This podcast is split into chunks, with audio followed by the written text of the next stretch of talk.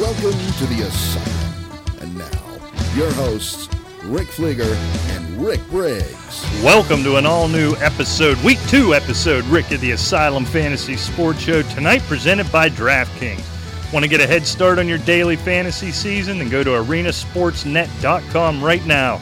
Click on the banner at the top of the screen. DraftKings, daily fantasy sports for cash, and for God's sake, Richard, please play responsibly. You better believe I will, Rick. We are Fleeger and Briggs. Welcome to the Asylum right here on the Arena Sports Network, arenasportsnet.com.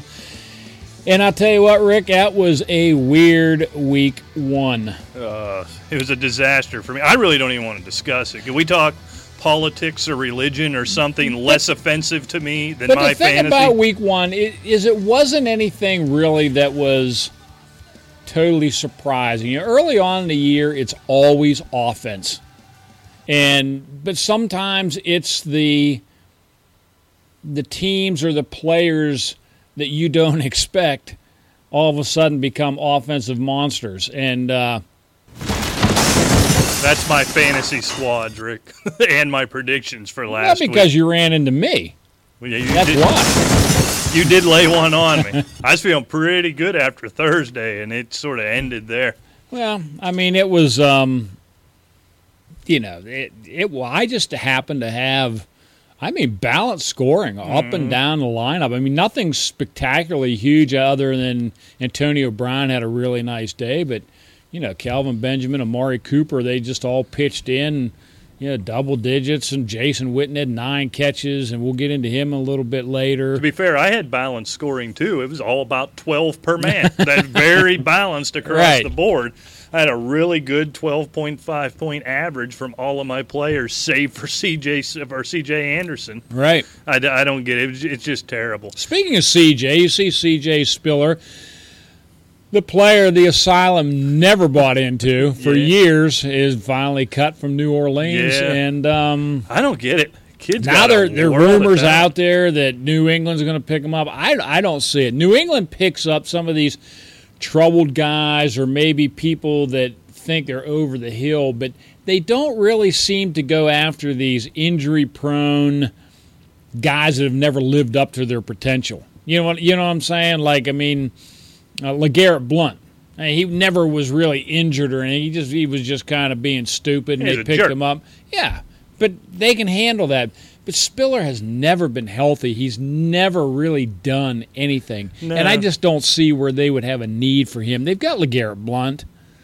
He's They've got White. he's what Dion Lewis, or he's what you would hope he would become Dion Lewis, which sounds odd. It's almost bad. Well, we got a half a season of C.J. Spiller, right, where he just was completely out of this world, and we all anointed him the next Jim Brown, and it didn't pan out.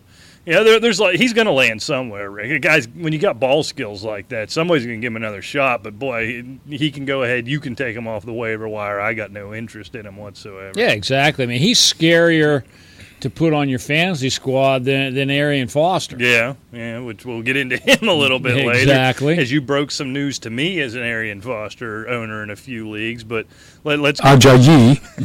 you're just looking for an excuse to push the button at this Well, point. we just we're going to have to be talking about uh, Ajayi. pretty soon. Yeah, I mean, yeah. if Arian Foster continues to stay banged Yeah. up, and he can have all the temper tantrums he wants, he's about the only show in town if something happens to Arian Foster. Yeah, yeah, no question about it. So you said soft tissue is- issues for Arian Foster didn't practice. What I heard, I haven't seen anything official yet, but uh, I- we'll have to uh, Yeah, I don't investigate further. I don't know if that scares me or look, he's about your age at this point, so I'm thinking he's not going to do a ton of practicing anyhow.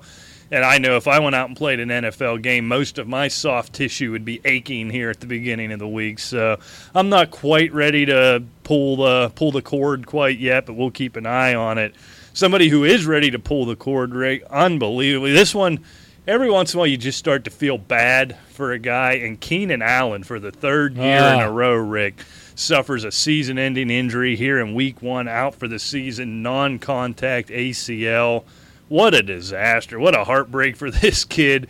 What a disaster for San Diego. And not the thing you want to see as a fantasy guy happen in the first half of week freaking one. there were so many people really, really high on Keenan Allen coming into 2016.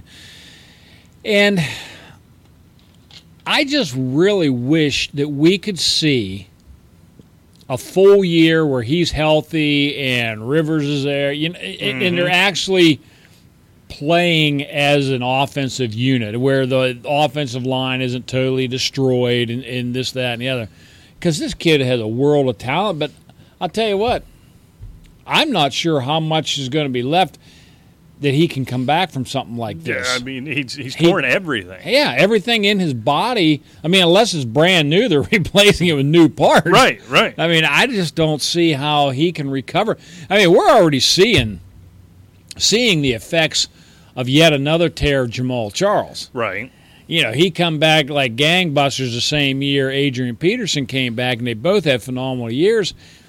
And you know, I cautioned you in the spring we were talking about that. I just did not see this happening. You know, they were saying, oh, he's right on schedule, blah, blah, blah. And now he's behind schedule. Now he's not playing. And I'll tell you what, I think it's the beginning end of Jamaal Charles, and I think Keenan Allen, unfortunately, is going to suffer the same fate. Yeah, I just how much rehab can you do at what point? At what point does a team give him another shot? Quite frankly, it's not often you lose your job to injury. But at some point, if you're an NFL owner, you've got to say, I'm going to sign this guy to some sort of multi million dollar deal. And he can't play a half of football. It's a shame the kid's got all the talent in the world. We've seen for stretches, Rick, for stretches where he'll average 12 catches a game for stretches. And then it's just gone, poof, gone. I, I feel awful for the kid. Oh, He's got all too. the talent in the world. But somebody you're high on, Rick. Now, look, we, we got to move on. This, this is a fickle business here. Travis Benjamin, you have been screaming his names from the highest mountaintops all off all preseason, and now looking like the number one guy out there. Yeah, and I, how that translate now, I'm I'm not real sure. I mean, I thought I was really excited about him going to San Diego with a healthy Keenan Allen, mm-hmm. and Antonio Gates hadn't had any injuries or suspensions coming into the season. They and Melvin Gordon, I was expecting good things from him. They appeared to really um, at least get the running game going in the first half as they run up a 24-3 lead and blew it. But I mean, that's we'll get into that later. Yeah, least another segment that we have. Least surprising news of all week for me, quite frankly. But I really, really felt good about Travis Benjamin being such an upgrade over, over a Malcolm Floyd, over a Stevie Johnson who is hurt again, and alongside a healthy Keenan Allen, I thought this offense could be like Air Coryell. Yeah, they may lose 45 42, yeah. but fantasy wise, I thought it was going to be pretty dynamic. Now I'm not so sure. Travis Benjamin's a small guy. You don't really have anybody that scares anybody on the other side of him now. So I'm, I'm kind of mixed emotions about him yeah, Rivers is going to throw the ball. Somebody's got to catch it. So why not Benjamin? I, yeah. you know, and I think he's going to be. We'll get into the start and sets. Uh, you know, you know, blow my cover a little bit. He's a he's a start for this week. Yeah, and, and a lot of lot of owners and a lot of people in the know for for these young players, and specifically in San Diego, very excited about Tyrell Williams. Thinks this is a guy who could step up and actually be that number one guy, and let Travis Benjamin continue to fill that role. And you have Dontrelle Inman. He doesn't move the needle no. much for me, but Williams, I guess, is interesting. Right. I think what this changes, and let's get this out of the way now. If you listen to the Inside Slant, or, or I know, our, unfortunately, our boy Dean from Connecticut is listening to this right now and called in with Danny Woodhead concerns, and we recommended uh, who who was it uh, in Seattle? Christine Michael recommended him over at Danny Woodhead, as I honestly felt with Marvin Gordon coming, Melvin Gordon coming back. Now he got the two touchdowns, Rick. Melvin Gordon was only on the field for 35% of the snaps. I saw that little nugget right. today. So if he's a the, so the two touchdowns, it looked like a great game for him. Danny Woodhead was on that field for 60% of the snaps. Rick. I think this goes up now because they're going to need more threats in the passing game yeah, with Keenan Allen out. So all the fear and concerns I had when I mistakenly, you know, and I apologize, Dean, recommended to Dean to go ahead and sit sit Woodhead down till we see what his role is going to be in this offense with the emergence of Gordon in the offseason, with what Allen was doing, what they were doing in the passing game, bringing in Travis Benjamin. This brings Woodhead right back into that role. Right back in. If he's going to be on the field 65, 70% of the snaps, this guy's a number two running back. He's almost in every week starting a PPR league now. Yeah, I mean, he rushed for 89 yards. He had five catches for 31 yards plus a touchdown. Yeah, even even you take the touchdown away. I mean, he still Right. had over 100 yards total offense, Right. and he figured very significantly in that offense. And I got to be honest, I continue to be worried about Melvin Gordon because you see the final fantasy stat number. And all off season, I said, you know, and I, I think we agreed on this one that this is the year Melvin Gordon was going to step up and be that guy he looks like he should be. And I'm ready to thump, get on this microphone and thump my chest and say, "See, I got that one right. You dummies need to be listening to us." And as I looked into the stats, and I'm glad for the oh. first time in my life I did a little research before I popped off. He wasn't on the field, so look, he, he's going to be fine. But I think he's a backup, Rick. He's a reserve injury replacement. He's a bye week type of guy. If he's going to be that touchdown dependent, 35% of the snaps on a passing team for a guy who really isn't a pass catcher when you have a Danny Woodhead beside you, it's nothing I'm messing with, Rick. No, and, and unfortunately, you know, I'm going to have to agree with you. You know, Melvin Gordon put up 57 yards, and and he looked good. I mean, Oh, don't, don't don't get me wrong. He was running hard. He he looked good, but that's just not San Diego. I'll be totally honest with you. I thought when they got some of the the upgrades and some of these guys healed up on the offensive line, I thought it was really going to behoove them to get the running game going just to take some pressure off of Rivers. Right. But that doesn't seem to be what they want to do. No, no, it's just not who they are. And It's not who Philip Rivers is. And it's not what this league is anymore, Rick. If you look at it, I don't know, ask Pittsburgh. 17, 18. Well, let's be honest, though. DeAngelo Williams didn't really touch the ball until the fourth quarter when they were trying to wind that thing out. There was only 200 yard rushers in the league. In week one, Rick, in week one, where you would think rushing would be higher as these offenses try to feel everything out, only 200 yard rushers. It was less than 50% of the starting running backs had over 12 carries, Rick. I mean, it's- it's a one, and I'm not breaking any news here, but even more than I thought and fathomed. This is a pass first, pass second, and pass third league right now. Well, it is, but you know, you still have to run the ball. Remember, I, at the beginning of the segment, I said it's week one. It's always offense. As seasons go on, the rushing tends to pick up. Now there was a time, Rick, though, and that's that's what I'm struck by. There was a time the defenses were always ahead of the offenses. For, for the first two or three weeks of the year, you know, you were well into October before you knew what you had offensively.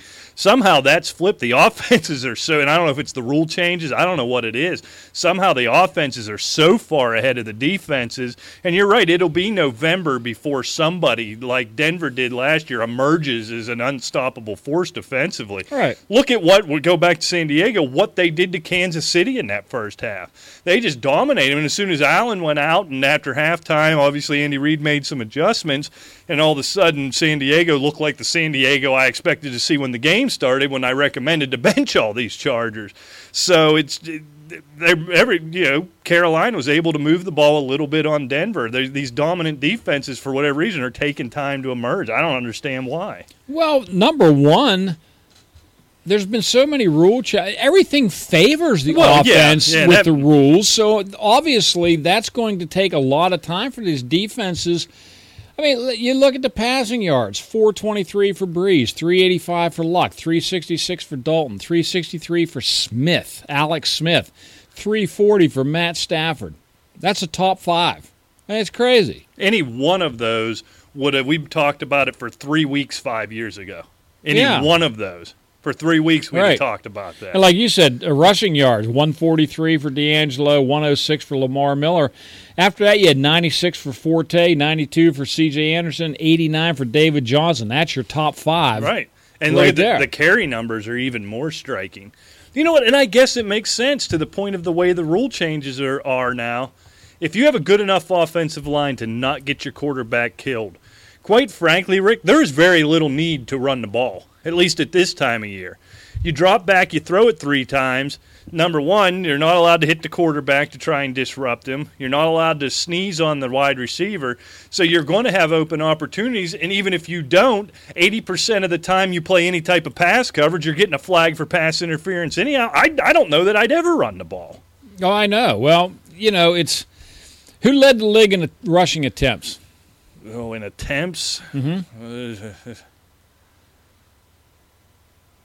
I don't know. Lamar Miller. Miller, okay. 28. 28 for 106. DeAngelo Williams, 26 for 143. Hyde, 23. Forte, Ryan Mathews, LeGarrette Blount, 22. And you look at these rushing stats, you know, DeAngelo, five and a half. Forte, four and a half. Everybody else I mentioned, Lamar Miller, 3.8. Carlos Hyde, 3.8. Ryan Mathews, 3.5. LeGarrette Blount, 3.2. Where's, you know, the standard is four yards right, a carry. Right. And there's two of them. Yeah, exactly. Over four yards a carry. It's just a, it's a dead it's a dead business, the running game. This is why But it shouldn't be. It shouldn't be, but it is. It, it absolutely is. All right, Rick, we, we've got it. We got so much to cover here. We can lament about that. Sammy Watkins, you want to explain this one to me? I get on the tweeters Monday morning and I'm reading that Sammy Watkins is dealing with that foot issue again. He's likely to be shut down for the year. Tuesday afternoon, I read he says he's going to play. Apparently, Sammy Watkins, he's got an x ray. Nothing's broken. There's really nothing they can do. He's just going to have to learn to play through the pain. So, Rick, I got to tell you, my response to that is I am. I only own him in one league. He's he's sitting on my bench. I want nothing to do with Sammy Watkins. He's done nothing to show me he can play through the pain and be elite at an elite level dealing with whatever this issue is. Right. I mean, I own no Sammy Watkins at all, and it, I mean, it really even wasn't so much I was worried about the foot. I mean, now I'm I'm like you; he'd be on the bench. They're going to have to some you know come up with some sort of orthotic or something Yeah, for I- him to tolerate the pain, because otherwise he's not going to be able to even remotely do what he does. No, he, he's about speed.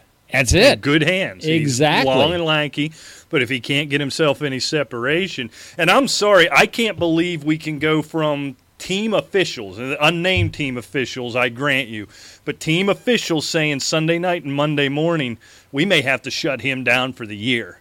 To on Tuesday and on Wednesday saying he's going to play through it. He'll be all right. He'll be fine. He's, I'm sorry, that's a big chasm right yeah, there. but that was Sammy Watkins saying he's well, that's okay. true. That's true too. so we don't really but know. But that's what leads me to believe the consensus was you need to shut down and rest this thing for at least half a year, go on half a year IR, or take a year off to let that thing heal. And he's saying no, which is fine, good. He's a tough guy. But I think that's going to crush production. It crushes oh. him, obviously. It crushes season, Tyrod the season's over. Oh yeah, that team's terrible. Too, we said it before. Too many Ryans in one room as it is just Right. destroys a team. All the injuries, all the suspensions. Yeah, LeSean McCoy's next. This, this guy's got an injury history. Tyrod Taylor, I, I love the kid. He may die this year. He may legitimately die. I dropped him in a couple leagues. This is a guy I was excited on. But you take a player the caliber of Sammy Watkins and the and the impact he was going to have on a team really missing, you know, not having a ton of superstars offensively. Sammy Watkins was the sort of the orbit that that offense ran around. I'm cutting bait with everybody in Buffalo. Yeah, it, it appears that way. I mean, I was like you, Tyrod Taylor. I really, you know, you're saying you like to use. He really moved the needle for me. But I'll tell you what, right now, I mean, obviously, I didn't draft him for for any type of quarterback one on my No, team. no, no, I didn't have him as a one anywhere either. But now he's no more attractive to me than Jay Cutler, Right, he's in that. Sam Bradford, you know, Joe Flacco. Yeah, he's in that realm. Right exactly. And you get in that realm, they're not playing too much on- No. in fantasy. No, I, I can't find a circumstance where I put them in. All right, Rick Russell Wilson. Now here's one that affects me in Yeah. a ton of leagues. I don't know what to make of it. Sprained ankle. All the talk coming out of out of Sunday was he's probably going to miss a week. It looked pretty bad. Same deal. Russell Wilson saying he's going to play. He's ta- he's practicing. He's been practicing this week. I have a lot of fear here. Number one, you saw what happened, even though he gutted it out and played through with the second half. You take away his mobility, he's not a good quarterback. He, he needs to do what Russell Wilson does to put up his type of numbers. Number two, playing the Rams this week, now that we've seen what a sorry, no account organization, no matter what city you put them on, you can put them on damn Mars for all I care. For as pathetic as Jeff Fisher and his band of rum dums, no matter who they are together, if you're going to play him, you're going to play him for a half, go up 35 nothing, and Russell Wilson's going to go ahead and have himself a seat. I think I'm avoiding Russell this week altogether. I know I would. Now, uh, you know, traditionally the Rams play Seattle tough at home, but after that debacle against San Francisco in week one, I'm not sure this team, and I use that term loosely, is even prepared to play a game. I mean, sure didn't look like. I mean, I put tweets out this week. Seriously, how much longer is Jeff Fisher going to get a bye? he's got pictures of somebody in a He- compromising position. He has not had a 500 season since 2010, I believe, when they were 13 and 3 in Tennessee. And he had that's 6 years of 7 and 9 or worse yeah, it's what he does. every year. He's a seven and nine coach. I know you probably don't watch Hard Knocks, but he come out. One of the big things that come out of the first episode was players were screwing up, and he said, you know, that's some seven and nine bull s. And I'm not. We're not going to settle for that. Seven and nine isn't acceptable. Yeah, you're not going to settle for seven and nine. You'll be damn lucky to go four and twelve from what Yeah. I've seen. I, I, yeah, And you look at the players on that defense. That defense was good last year. It was problems on offense, and I expected that again this year. Well, and you go out and let Blaine Gabbert light you up. Jeremy Kerley, who showed up in San Francisco 45 minutes before the game, eating a sandwich on the airplane, and you let those two tear you. What a sorry, no account bunch of losers they are. And it's funny because they let Laurinaitis go. Yeah. And of course they cleaned house with, with Long and, and some other players. I can't remember them all right off the bat. well, if you accumulate too much talent, you might finish nine and seven, and Jeff Fisher ain't Well, gonna let it happen. That's true. That you can't have nine No, and seven. We won't let it. We won't let it happen. Yeah, we need three and thirteen to balance out that thirteen and three year Oh. that they screwed up and won a division. I had to go and make playoffs. But Yeah. so so I don't know. But my, my point is, I probably we're probably overreacting. You, you know, the funny thing, I got to thinking about it. San Francisco did the exact same thing to Minnesota in Week year. One of last Yeah. year. And things turned all right for Minnesota, but I honestly think Russell Wilson, he, if he's limited, you know, let's take all that other stuff aside. I just sort of wanted to rant on because I stayed up till 1.30 in the morning watching that godforsaken game. That says a lot more about me than it does the Rams. I understand that, but but I did, it says a whole lot more about you. but but I but I did it. But look, if Russell Wilson's limited, he's going to struggle. I, if they can get themselves ahead, which I think they should be able to, you're going to get Russell Wilson out of the game. I, I think you give me a Matt Ryan. We'll pay a lot of attention to our start sits quarterbacks when we get to that Yeah. here in, in the third segment. I think there's going to be some good plays out there. I'm going to take it. I got Russell Wilson on three or I own a lot of Russell Wilson. Right. I'm going to take know a, you do. I'm going to take a wait and see on him this week. You know, you'd be proud of me too, because you always make the uh, contentious statements that you won't see none of this game is way past your bedtime. I stayed up and watched the first quarter of that game, and Wow. I and I was so disgusted. Have you developed insomnia on top of all your other maladies? What were you Um, doing I, up that I late? have, I, I really have, but um, no, I mean, I We can start chatting at like midnight. I don't think so. I get lonely. Yeah, well, uh, Everybody you know, else goes to bed, and I don't have anybody to talk to. wake to. up the dog. I don't know. all the ad- all the adults go to bed when the news is over at eleven thirty, Right. and I'm up flipping around watching yeah, you know, Boy Meets World, the blob and all, know, all that some crap B, at two o'clock in the morning. science fiction thing, the hand or because I can't sleep. I'm only good for sleep like once a month, one Saturday or Sunday a month. I'll sleep till noon like a teenager, and then I'm pretty much good See- for the month. See, I never do that. I'm always see if I sleep in at seven. Yeah, that's sick. That's pathetic. No, it's not. I mean, what, I why do I want to sleep till noon? What are you going to do at seven on a Saturday morning if it's not Oh. hunting season I well, if it's not hunting season, I get up. and you're up. not working? I know right now you work every. well, yeah, day, but I mean, normally I I get up and and have some coffee, have some nice quiet time. I can turn on, you know, some sports. I can write an article, whatever. Do I all mean, that at it's 10. quiet. Do all that at ten for No, God's it's sake. not. It's just terrible. All right, let's keep. Uh, we have talked about nothing here. RG three out for eight weeks. Oh. Who cares? Could be big for Gary Ah, Barnage. though. that- exactly, exactly. That is, you know, I put a tweet out, you know, with the, the stock era for for Gary Barnidge. Tell you, I see his stock going up, and quite frankly, Cleveland's in better shape now. I think so. I, I think- really do. I mean, I think it I- hurts Terrelle Pryor. There was something between him and RG three, and McCown isn't willing to just step back and chuck it sixty and let let Pryor get under it, which is all of what Terrelle Pryor is. Right. But this is better for the running game, better for Duke Johnson, and there's a really really good rapport between McCown and Barnidge. Barnidge instantly leaps up into the top half of right. The number one fantasy tight ends. I mean, where he went for the freaking goose egg last week. I think you're going to see what you saw out of Barnidge two seasons ago. Now that McCown is healthy and the full time starter. I, I agree. I think he's just a better quarterback. I and it's he doesn't add that dimension of mobility like Griffin, but then again, you're you're not holding your breath every time he Right. the ball's in his hands. Right. I mean, he's just going to go about he, you know. I, He's yeah, not a good quarterback, but he's a professional quarterback. He- yeah. That's how I can describe He's a, he's a Trent Dilfer, Right, I mean, yeah. and you know, he's become like the Mendoza line of like Yeah, you know, game managing Right, right, quarterbacks is. Trent Dilfer. But you know, Trent Dilfer didn't go out there and blow games and do stupid stuff. He Mm-hmm. managed that the offense, and, and we've had. In fact, we're still trying to get him on again. He's been been over a year.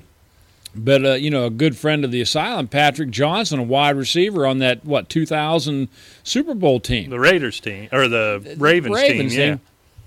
He was. They were um, resigned to the fact that the defense won the game. Yeah. Yeah. And he knew that his stats were never going to be anything huge. Go out and get us 13, and we'll win the game. for you. Right. But you never hear heard him ever say a bad word about Trent Dilfer. No. You know, I mean, he did what he had to. He had to make throws. He made a throw, and you know, we're going to try to get Patrick on here. He said he'd come on, but you know, he's a busy man, a lot busier than we are. Well, yeah, we don't have much going on, but this, Right. This stupid show. I tell you, we only got a minute left, Rick, so I'm just going to go through them rapid fire here. This Chris Ivory situation, I'd still love to know what's happening there in the hospital. Unknown medical reasons was all it said. Severe pain. He is out, but T.J. Yeldon going to be the man there in Jacksonville for a I'll tell you while. what, he better start picking up over 1.9 yards per carry. Yeah, that wasn't or pretty. Chris Ivory, you know, if he's healthy, he can will get better than Oh, that. real quick. Like we already talked about Jamaal Charles. Thomas Rawls, Pete Carroll says he's going to be the man in week two. 50 50 carries. You know, he had. Rawls had a lot more success in week one, so I think we're going to see now's our Yeah. chance to see who Thomas Rawls really is. Zach Ertz, last thing I have down here in 30 seconds, Rick, considered week to week with a rib displacement. That sounds like it freaking hurts. A rib displacement? And you're a tight end. Yeah. that can't be any fun. Yeah, so I'm I'm going to be very cautious with him over the next several weeks. For that reason, I think he's going to be able to put on the flak jacket and get out on the field. And you got to be very careful with How much him. is he going to open himself up? And plus, it's a Monday middle? game. Yeah, yeah. So unless you have Zach Miller as your backup, you, you better get somebody starting Sunday because yeah. I wouldn't want to wait till Monday night. Yeah, absolutely. All right, Rick. Well, let's break here. When we come back, we're bringing back a, sh- a shortened version of our game ball and stinky sock segment, and we're gonna we're gonna debut an all new segment, a regular segment on the show. I can't wait for that. We'll do it all right after this. Ajayi, Welcome back to the Asylum Sports Show right here on the Arena Sports Network. We are Fleeger and Briggs. Hey fans, we'd love to have your help in making our network better. You know, and the way you can do it is become a monthly contributor through our Patreon. Go to patreon.com slash arenasportsnet and become a patron of our network today.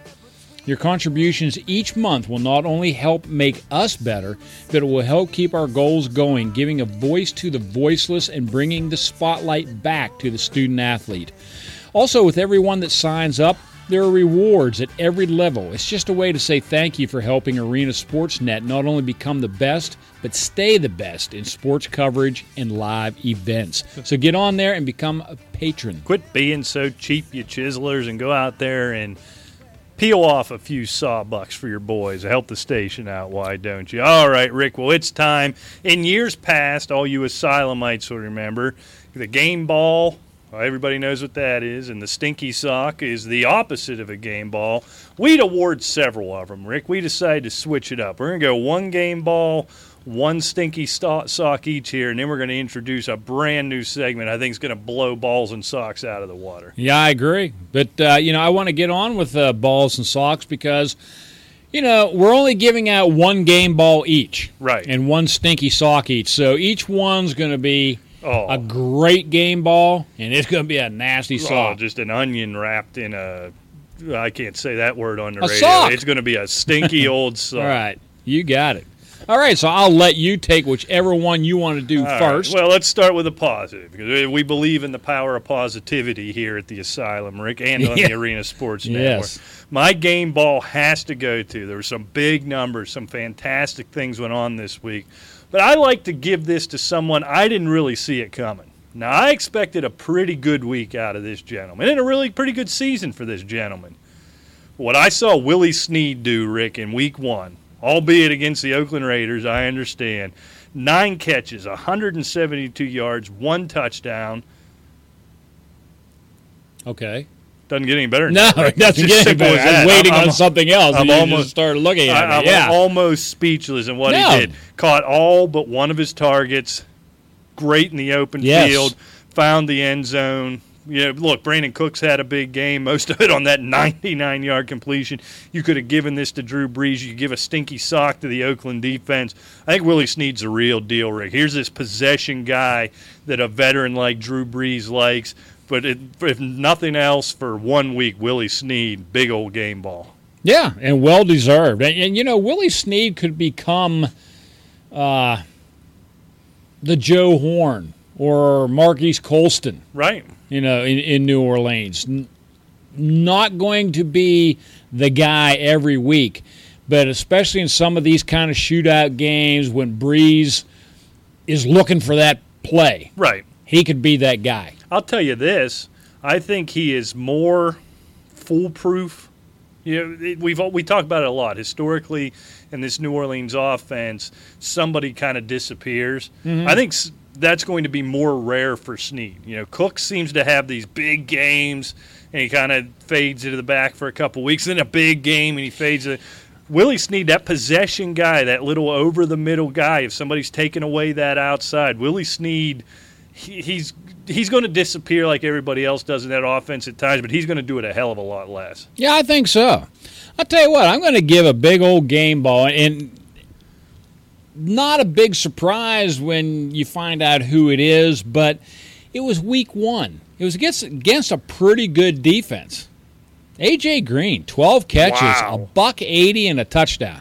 Is I mean, against- done, or is AJ Green really hit his peak here? Well, wow. I'll tell you what, I, I really think that uh, he he is peaking, but you know, I'm not sure what the whole dynamics were. It was a pretty good Jets defense, I thought, but there's Andy Dalton throwing up 300 and what 66 yards against them. Right. I mean, that's tough. But AJ Green just an outstanding performance against you know a really good cornerback. Yeah, yeah, or, so- or so we think. I'll have Right. my, I'll have my eyes on Darrelle Revis going forward as we move in. All right, Rick. Now to do what we do best, my stinky sock of the week. Now I took this sock, like I told you, I stuffed a Vidalia onion down in it. Well, those are good. wrapped that's nasty wrapped it up tied it up stored it in a vat of kerosene for a little while and then as the week went on as i had you know rinds from my watermelon and you know banana peels anything i had i threw it in like a compost thing Right? Yeah. and here this morning, I'm going to emerge this sock, wearing a glove, obviously, because I think this thing is toxic.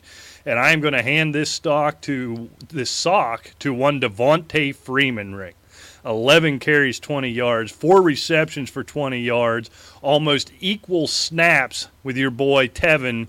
I'm I, I, I was late to buy into him last year and kind of got burned on it. I was still hesitant in the offseason. I own no Freeman shares, and I'm feeling pretty damn good about it. Yeah, I, that was something because This is a number one RB you spent a second round pick on. Exactly. And, um, you know, it, you don't know what to make of it. Of course, Atlanta is. I had a lot higher hopes for Atlanta this year, but I tell you what, after that first game, I don't know. And I agree with you 100%. I mean, that's a nice sock to be given to Devonta Freeman. It's pretty nasty. and He earned it. He earned it. He did. So, bully, Now- bully for you, Devonta. Now, now I had a pretty nice sock. I mean, of course, you know I have a hundred pound German Shepherd. You do. No, yeah. of course, you know she does certain things out in the mornings and the evenings Oh, yeah, you yeah. know, well, you know, Like a dog does. yeah. And then uh, so I just happened to you know put some of that in a sock, and uh, you know rolled it up with uh, some garlic Oh, all right. and uh, a few rotten potatoes. You know, that was about a month ago. Oh, so you're getting ready. So Left it was- out in the heat. Of course, yeah. I mean, it was oh, you we, know. we saw a hundred a couple. well, it was in a plastic bag, so it'd stay humidified. you Yeah. know. Well, you don't want it to dry out. No, exactly. So I just pulled it out today, and I'm handing this to uh, one Adrian Peterson. Yeah. Yeah. 19 rushes, 31 yards, no receptions, and he's very happy to get it. I think I pushed the wrong button, Rick. I don't know. I, I that was magical. Well, yeah, I could be that. The it, sock it was just magical, sock because I tell you what, if th- if these socks don't wake these two guys up, they're dead. You worried about that? We've seen Peterson do this plenty. He got his carries.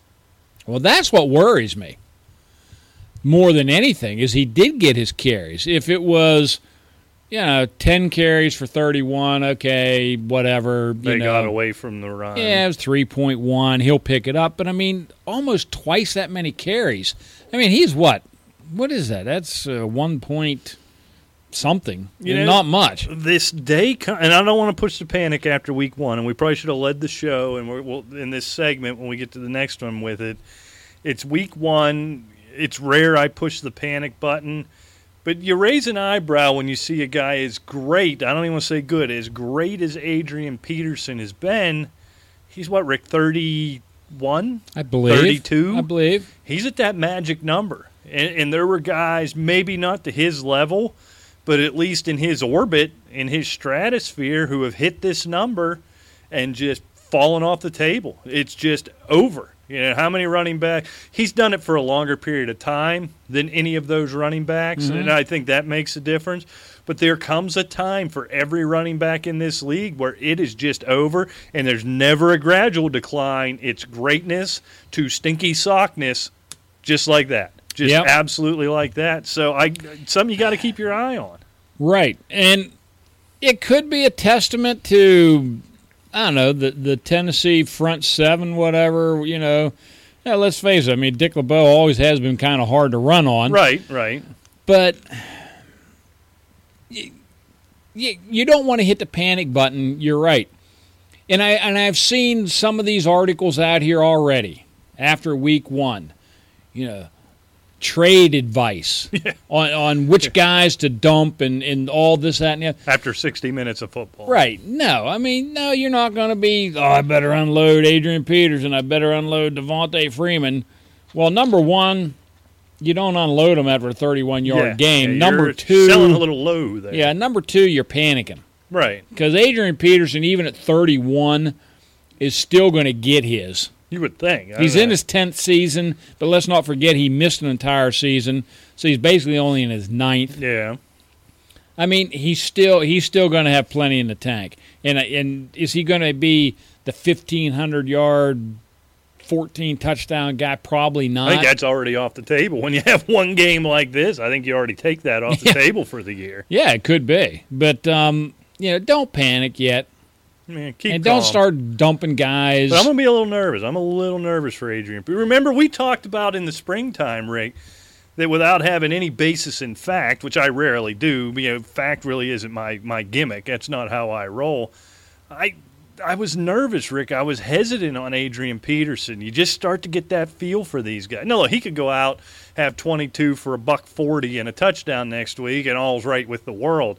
It's just something I got that I have had that feeling in the pit of my stomach for a good while now, and for one week he did nothing to assuage those fears. Well, that's true, and, and let's face it, they don't have Teddy Bridgewater. Um, we talked about the Dick LeBeau defense. Well, next week they go up against Green Bay, who only gave up 112 total rushing yards to him in the two games they played last year. And then, oh, by the way, in week three, they are at Carolina. So things really aren't so I may shaping a, up the first two or three weeks as huge games for Peterson. You know, then you have the Giants in week four and then Houston in a bye. And then you start getting into what I would call maybe Adrian Peterson territory Philadelphia, Chicago, Detroit, Washington. That That's, sounds a little bit. Yeah, that sounds a lot tastier than Carolina, you know, and Green Bay and some of these teams. So, so I may be in a full blown AD stomach cramp mode before then, but maybe yeah, yeah, ride it out, stay calm. All right, Rick, it's time to debut this an all new segment here on the Asylum Sports Show to recap everything, Rick, we loved and hated in Week One. is better communication. This world would be a much better place if we all learned how to tell each other how we're feeling. Take love, for example. Love you.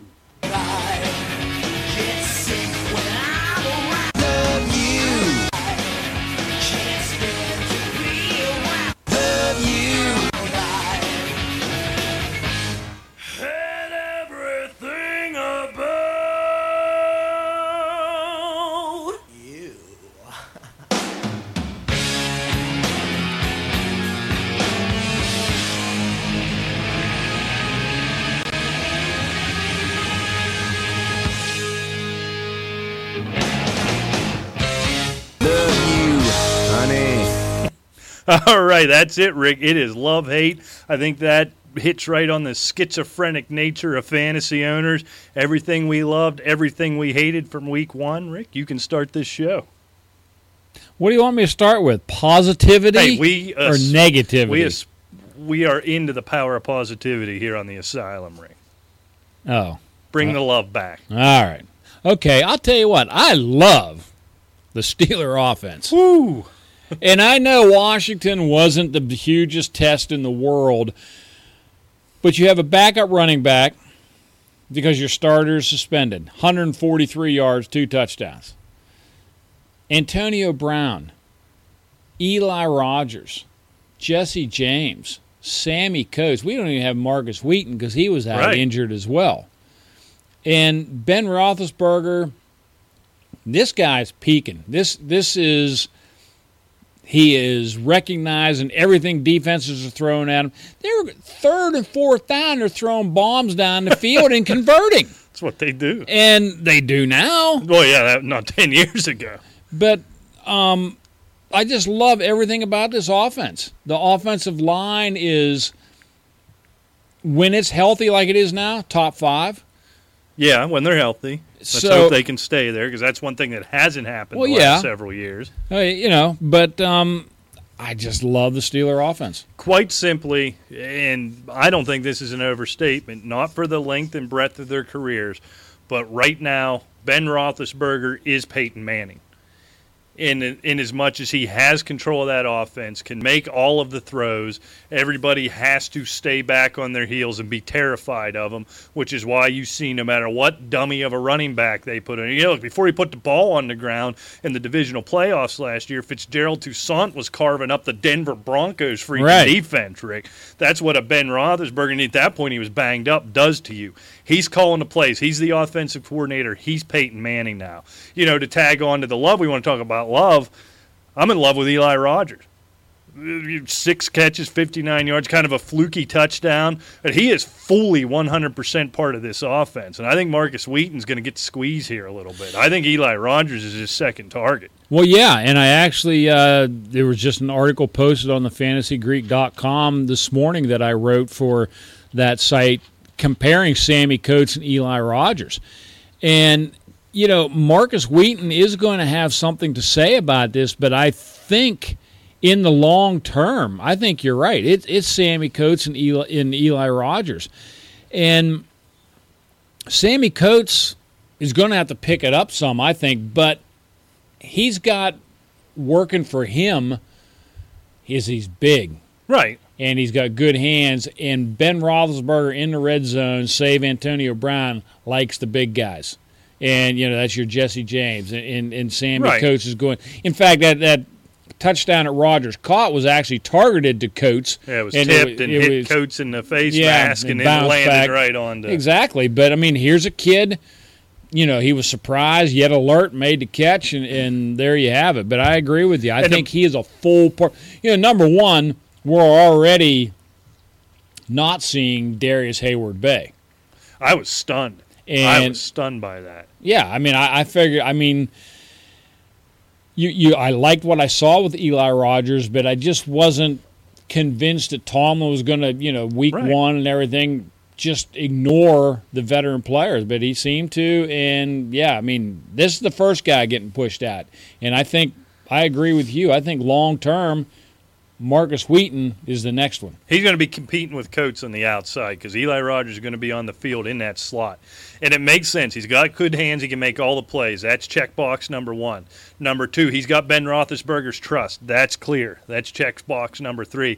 And he's so quick and shifty in space. And when you look at it, Rick, Antonio Brown, as we saw once again, I don't think I'm breaking any news, but we saw it once again on that fourth down play where they scored.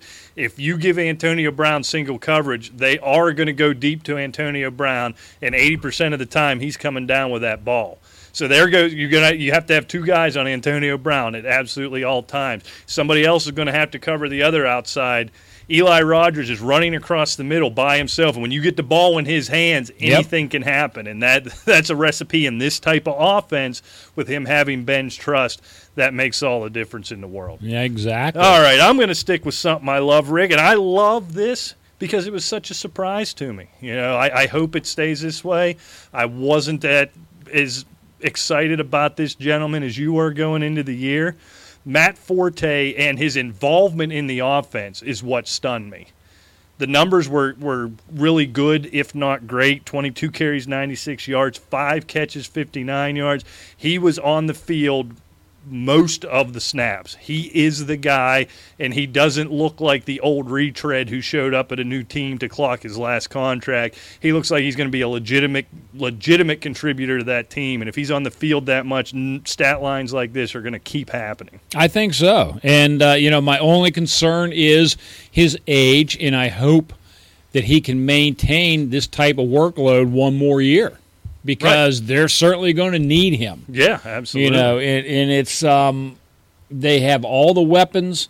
And with Forte there, if he can maintain this, they're still going to be a force to be reckoned with. They let one get away. They could have won the game with Nick Folk missed, which is kind of yeah, the wheels start turning. They're going to keep this guy.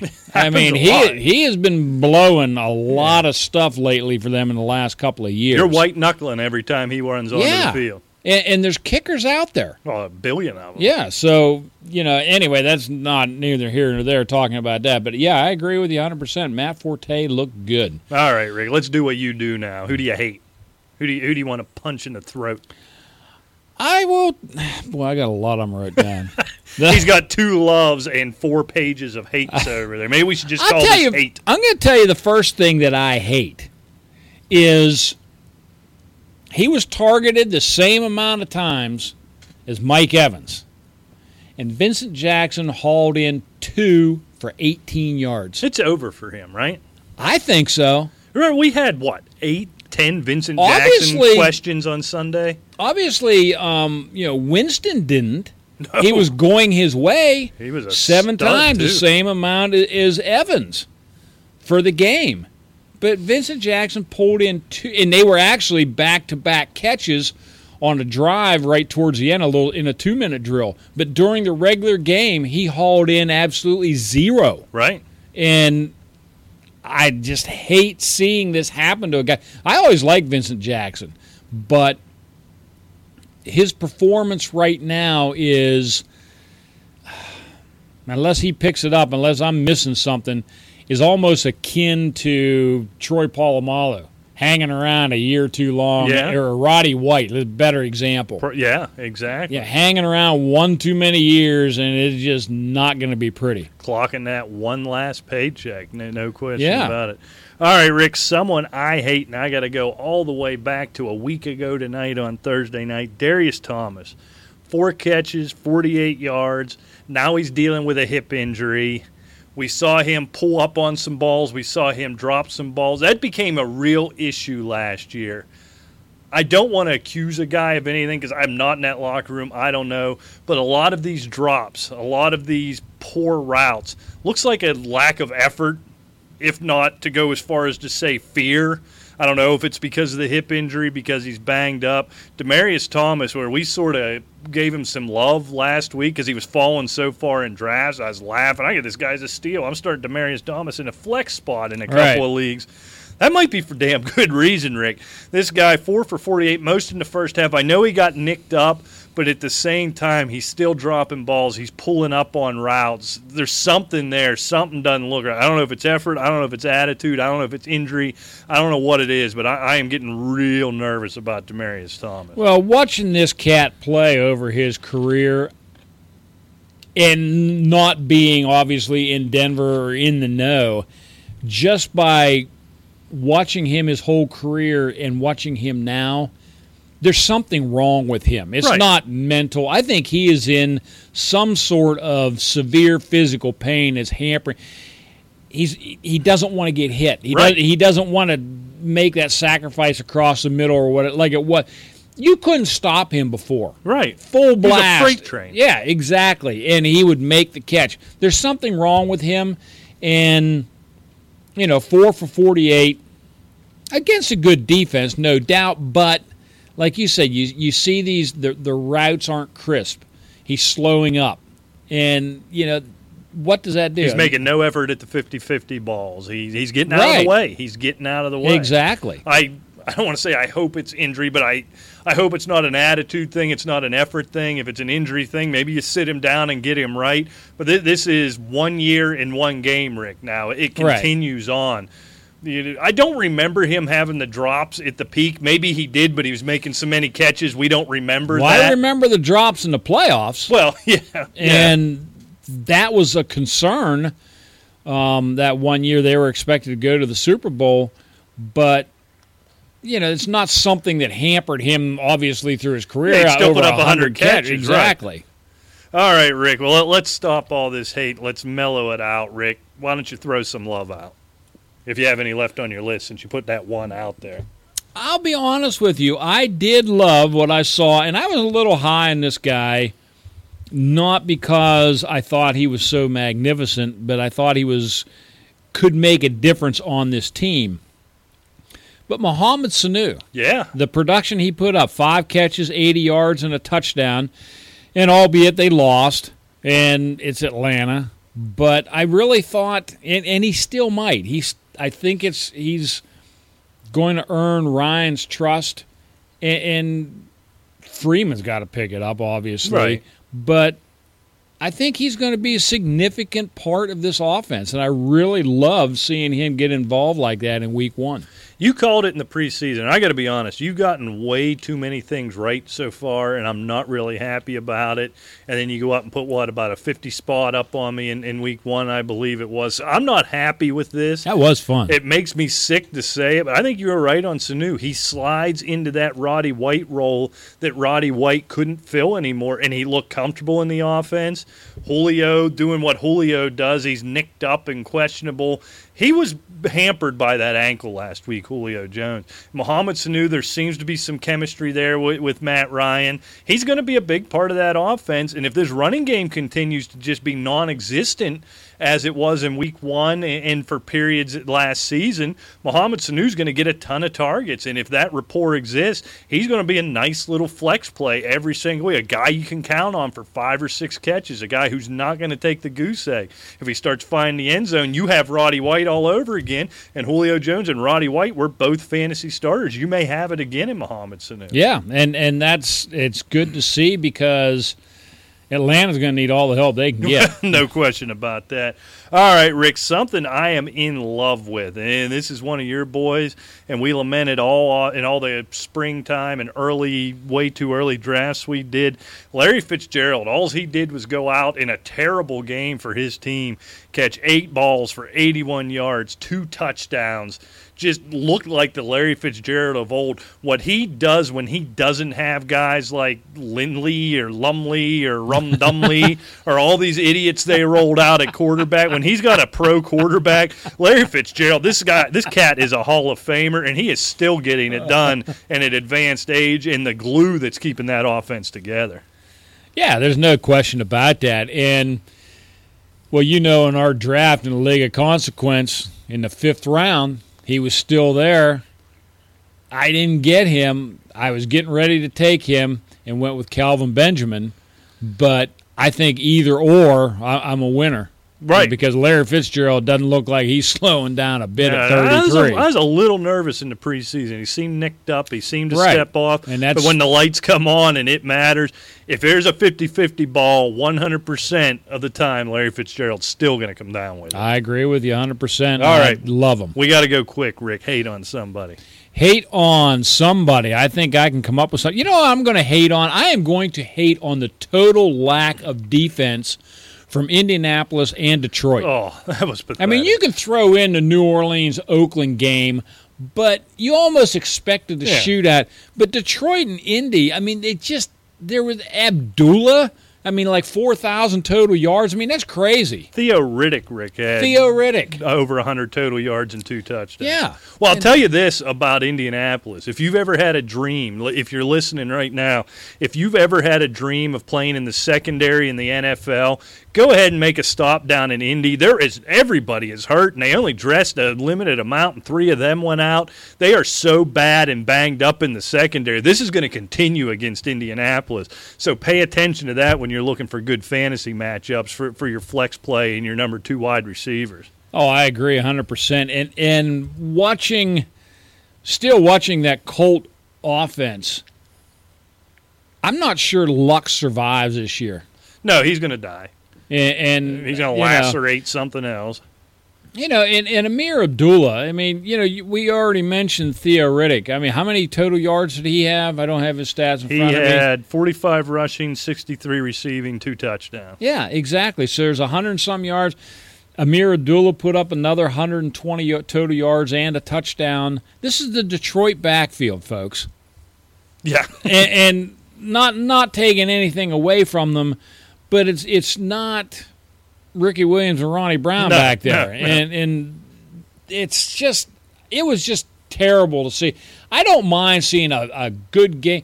Look, Green Bay Jacksonville had a shootout, but it just didn't seem Still as looked like sloppy. football. It looked like football. Yeah, it, the, the Green the, It took great plays to put up that amount of numbers. yeah, the Indy Detroit game was just a sloppy game. You know, kudos to Detroit. They pulled off a nice win and, you know, and got their season started off right. Historically, they lose games like that. Exactly. And, you know, it was good to see. And, you know, and everybody was so high on Indianapolis coming in, you know, oh, yeah, Andrew Luck's back there. The division's theirs. Contraire, my Yeah. friend. I think you're in trouble. Yeah, I think I think they're in for a long, another long one there in Indy. That bad defensively and a horrible Right. offensive line, and Frank Gore is your number one running back. Right. Sets up uh, it's a recipe for disaster, Rick. All right, well, we have got a break here. We'll be back right after this. You are listening to the Asylum Fantasy Sports Show exclusively on the Arena Sports Net and Arena Sports Net Radio. Welcome back to the Asylum Sports Show right here on the Arena Sports Network. Hey, tonight's show is brought to you by Butcher Box, a proud affiliate of Arena Sports Net. Go to arenasportsnet.com and click on the Butcher Box logo to sign up to receive grass fed beef, organic chicken, and more. Natural meats for approximately $6.50 per meal. Visit arenasportsnet.com and click on the Butcher Box logo for the best meat you will ever have delivered to you and your family. I do like meat. Oh, you can't beat it, man. Can I ask a question though? Of course. I don't want to go too far, and Butcher Box is a great sponsor, and definitely head over to Arena Sports Net and, and check that out. Getting meat delivered to the house is fantastic. Yeah. But no the doubt. big thing, you, you see it all over the place. You see it at the local market. everything's grass-fed beef. You know, Right. wh- what do your cows eat? I thought all cows ate grass. What's that about?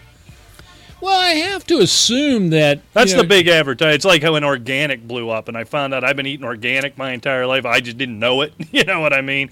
Now all my beef is grass fed, and I always thought it. I grew up on a beef farm, and you know, I mean, we gave them some hay and some job, but they ate a buttload of grass too. Well, yeah, I mean, I guess during the season or whatever when grass is growing, but I guess um, wintertime, maybe some feed them corn. I, I don't know. You know, and I've always saw where corn isn't easy to digest Well, and, and so forth. I I, don't know that all too well. I have no idea. So I mean, yeah, I, yeah, they do eat grass, but maybe it's pure grass. It's not just a bunch of weeds and, Yeah, and burdocks and all this other kind of stuff out there. So Maybe that's it. I don't know, think that's what it is. I just keep seeing it everywhere. Not not assailing anyone. I just I see it everywhere. Grass fed beef, and I'm thinking, well, you know, I spent most of my childhood instead of having any fun or, or doing anything that a normal child does. I was out dealing with beef cows. Well, you remember- weren't a normal child. Well, uh, that's a whole other discussion.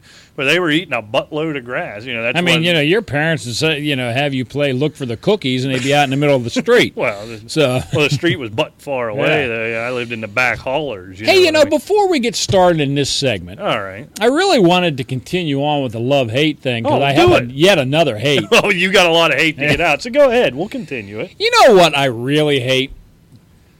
There are it's these people that think they're really in the know and trendy. Oh, this is a and- Twitter fit, isn't it? I love your Twitter fit. Somebody said something on Twitter that I mean, irked you. I kind of know it's not they didn't say anything to me, but you know, it- I had a mini rant last week about or the week before about truthers. Yeah. You know, they like to. I like how you it- say it. Say use, it again. use that word truther. you know, because you have an opinion, you're a truther.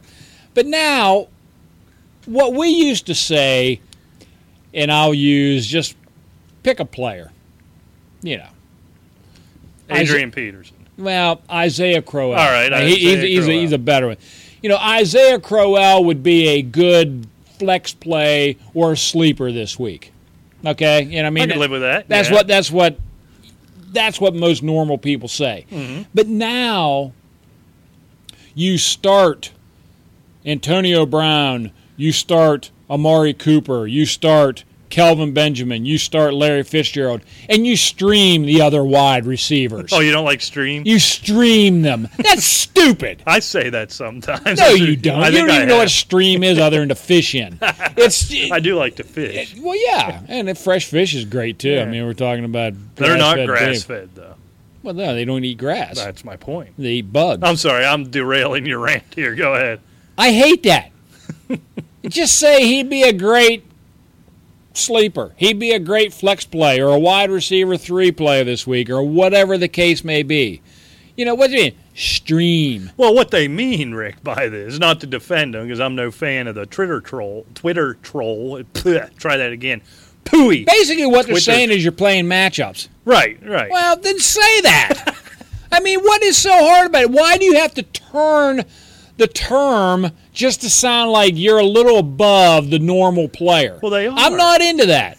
Well, You know, I, that. talk to the normal player, and and we try to relate to them. You, you bring, so you bring yourself down from on high and make yourself available to, to the normal player. I like that. That's, very, not what I mean. That's very magnanimous That's of you, Rick. not what I mean. and don't you dare defend them, or I'll come across this table. Or telling threats of ya. physical violence. I I'm like telling Now ya. we're getting somewhere. I do not like how they. And another thing, they you know, I have a take. Okay, it's one thing. You know, first, you know, I think hot take. Yeah, I don't care for the hot take. Well, no, and not they spell it wrong. they T-A- spell it. That drives me crazy. It's stupid. it's not good. It is, and, and they try to sound so superior, you know, because they come up with this kind of crap. You can't even spell take right. It has four letters. All right, I mean, so get off it. You're just a person. You put your pants on one leg at a time, just like I do. And let's be honest, what the industry or the domain that you consider yourself king of isn't really one. I think that's all that impressive. Like it sounds good on Twitter, you know, to be a fantasy expert or fantasy guru. Guru is what always bothered me. You know, we've re- refused to use that word. Yeah. And so that looks good within the fantasy community. Go to your local bar and tell the hottie from Phi Sigma Sigma Phi Piggy Piggy that you're a fantasy guru. You're going home alone, pal. Let's just be honest. So I will agree with that. Let's tone it down a little bit. Guru backwards is you rug, which means you're a mat. All right. All right. I don't know what the hell that means. wow. All right. You feel better? Not that really. was that wasn't even the Twitter rant I thought you were going to have. You had, you had an issue with player nicknames as well. So I'm, I'm poking the bear now. I didn't even forget that one. I got so. The the nuke fit you had before. Oh yeah, that was stupid. You had too, so many but- rants you can't even remember them all. You need to start writing this stuff down. Ah, I just, uh, I just don't like, I just don't like this superior, trendy crap. yeah. You know, and, and and it just drives me crazy. Well, no one will ever accuse you of being either superior nor trendy. Well, I so, know that. So that's probably why and that's a good thing. That's a good thing because no one is superior, and trendy I'm not. Well, that's that's very true. All right, Rick. Here, here. you good now? I feel a little better. All right, let's just take a couple minutes. We'll wrap up our breakdown of week one, and then we'll start looking ahead to week two. We're going to do our starts and sits here this segment. We're going to dedicate the entire final segment to answering the questions. The mailbag is overflowing Yes, indeed. with panic this week, Rick. But one Well, that's to be expected. I mean, we, that's the thing. The the mailbag, you know, we spend a lot more time answering the mailbag after week one right. till about week eight. Then once all the injuries and everything have happened, pretty much everybody knows who's going to stink Yeah. and who, who's okay. But and you get through the worst of the bye week. Right. What, what's bye week held this? Uh, I think it's nine? Is it nine? It's a little late this year. I can't year. remember exactly. it- but it's seven or nine. It's pretty late in the year, and, and it's, I swear there's going to be four NFL games that week. It's going to be horrific. But one takeaway, the one thing I wanted to talk about before we get off of week one, is just uh, I don't know what we're allowed to say on the Arena Sports Net, so I'm going to try to be careful. week nine. Week nine, okay. Bye week. Arizona, Chicago, Cincinnati, Washington, New England, Houston. Ouch! Yeah, that's a big one. That hurts. That's a big one right there. So I'm going to be as delicate as I can be, and I, I'm rather indelicate to be honest. But the brass one, Drick, that Jack Del Rio showed at the end of that Oakland New Orleans game, and then in something I want to rant about, you want to talk about stuff that irritates you is it's the paralysis by analysis. Did you see this on Twitter? Where after the game, Sports Center, ESPN sent out a tweet that said, "After the game's over and we know who won, right? We know how it ended, Right. right?" And ESPN puts out a tweet that says, according to our nerds in a box statistical analysis, whatever the hell they call it, if Del Rio had kicked the extra point, Oakland had a 50% chance of winning. And by going for two, they only had a 44% chance of winning. And Jack Del Rio responds to it. It got retweeted like a billion times. It said, you know, good thing they're not coaching this team. or Yeah. something. We won Who the cares? game. Nobody does that, Rick, and it was so gutsy. And it's funny how a, a career can hinge on that's the kind of crap that could get a coach fired, right? If he Yeah. makes that call, it doesn't work. They lose that game by one. They miss the playoffs by one game. Jack Del Rio is looking for a job this offseason, and he may still be. Who knows? But but the guts, the stones it took to make that call, I love it, and we don't see enough of it. We're, I we're starting to see it. Tomlin's a bit of a gunslinger, Yeah. going for two all the time, going for fourth down all the time. I still Finally. like Jack Rio, Del Rio as a coach, and I and I thought that was a great hire when they hired him, and I, I think they're uh, you know playoff bound, quite frankly. So uh, week eight as well: Baltimore, Miami, Giants, Pittsburgh, Rams, San Francisco. Okay, the last two don't mean a whole lot, but I mean, know. sorry, stinking no account teams. Just awful. They need to quit doing that ESPN doubleheader or make East Coast teams play that 10 o'clock game because it's always San Diego, San Francisco, Oakland, these just pathetic teams. And it, it's hard enough to stay up till 1.30 in the morning to watch football, but when you're watching losers like this, it, it makes it damn near impossible. I did it. Like, it's a shame on me, but Well, yeah, you shame on you. But if you weren't watching that football game, you'd have been watching Gidget goes to town or something like that, just because Gidget you was kind of hot. I, I- I Who was- played Gidget? I don't remember. Are you asking me? Well, of or course are I'm you- asking Or are you. you throwing it out like I should know, and then you shame me for Well, not knowing you it? should know. I have no. Was it Sally Field? Might have been. Was she Gidget? I don't know. Very well. She was kind of hot for for that time period. You know what I mean? Well, let's see here. Uh, Gidget, 1959. Oh, I don't know. It doesn't even say. You think it would? Oh, Sandra Dee. Sandra Dee. Sandra. Dee. played Gidget. Gidget, Gidget was getting it done in her day. Good for her. All right. a good egg that one. that's right. Okay, what are we doing here? I don't know. What it was- I got so much stuff written down. You know, I'll tell you what. You, wanted to talk about takeaways. I'm going to give you a takeaway that a I got from take, week Rick. one. T A E K. Give me a hot take. T A E K. I got. Yeah. Okay. I got your take right here. Okay, we already covered one takeaway. I one takeaway I did have is I believe Cleveland is now better off with McCown at quarterback. But I'll tell you what, I think right now until Zach Prescott gets more comfy, Or Dak Prescott. what did I say, Zach, Zach. I, and I was thinking Zach Miller for some reason. Anyway, Jason Witten is a must start. How about Cole Beasley? You buy that? I'm buying. No, I'm I'm buying Jason Witten number one because you know Dak Prescott's a rookie, nine catches.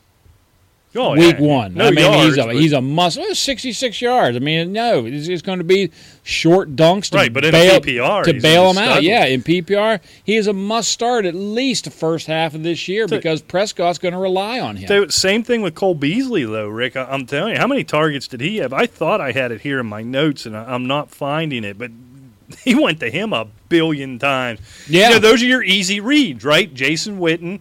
You got Dez being doubled up. You got Terrance Williams when he's not staying in bounds at inopportune time. Oh, my lord. But you got those outside guys. Those are your difficult throws.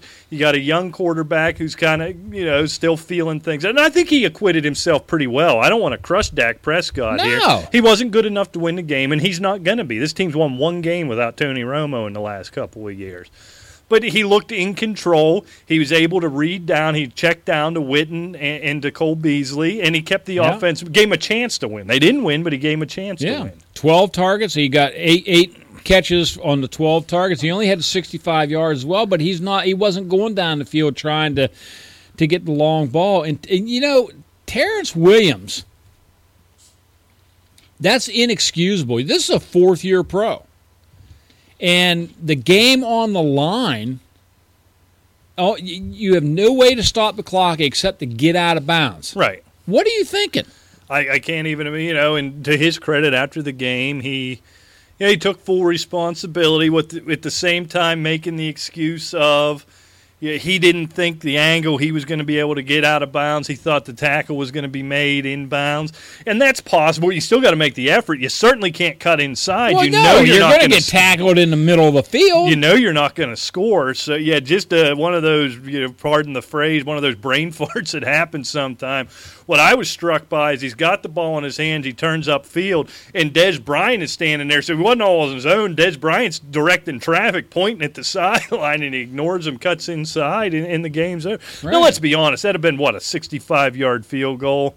You, you can talk about Dan Bailey all you want. He's not going to make that kick, but you got to give your team an opportunity. Uh, no, exactly. You, he he made two 50 plus yard field goals in that game. At least you had a shot. Yeah. If you get tackled in the middle of the field and the clock runs out, you have zero Yeah. chance. You can go back to your analytics from those bozos about the, the Oakland game. Mm-hmm. 44 percent chance. Well, guess what? Whatever the percentage with Dan Bailey kicking, it's better than zero. Yeah, well, yeah, it might be three, but Yeah. last I checked, Right. three is greater than zero. So exactly. yeah, just complete, completely one hundred percent inexcusable. Uh, what what else do we have here? We we talked about the the limited attempts at running the ball. I don't want to beat that one to death. Talked about I'm a little nervous about Adrian Peter. These are things I've had written down, and we got to them all. Right. One thing I, you know, this is my own lamenting because this was my my targeted wide receiver at the end of the first round of every draft. Should I be nervous, Rick, about Allen Robinson? He still wound up with 70 yards, but it was a struggle for him. It was a bit of a struggle, but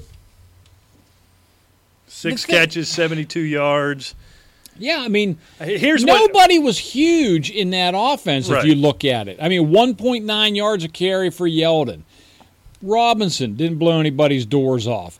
Julius Thomas had a nice game, but n- nothing, you know, my wasn't a 15 catch, 180 yards or anything like that.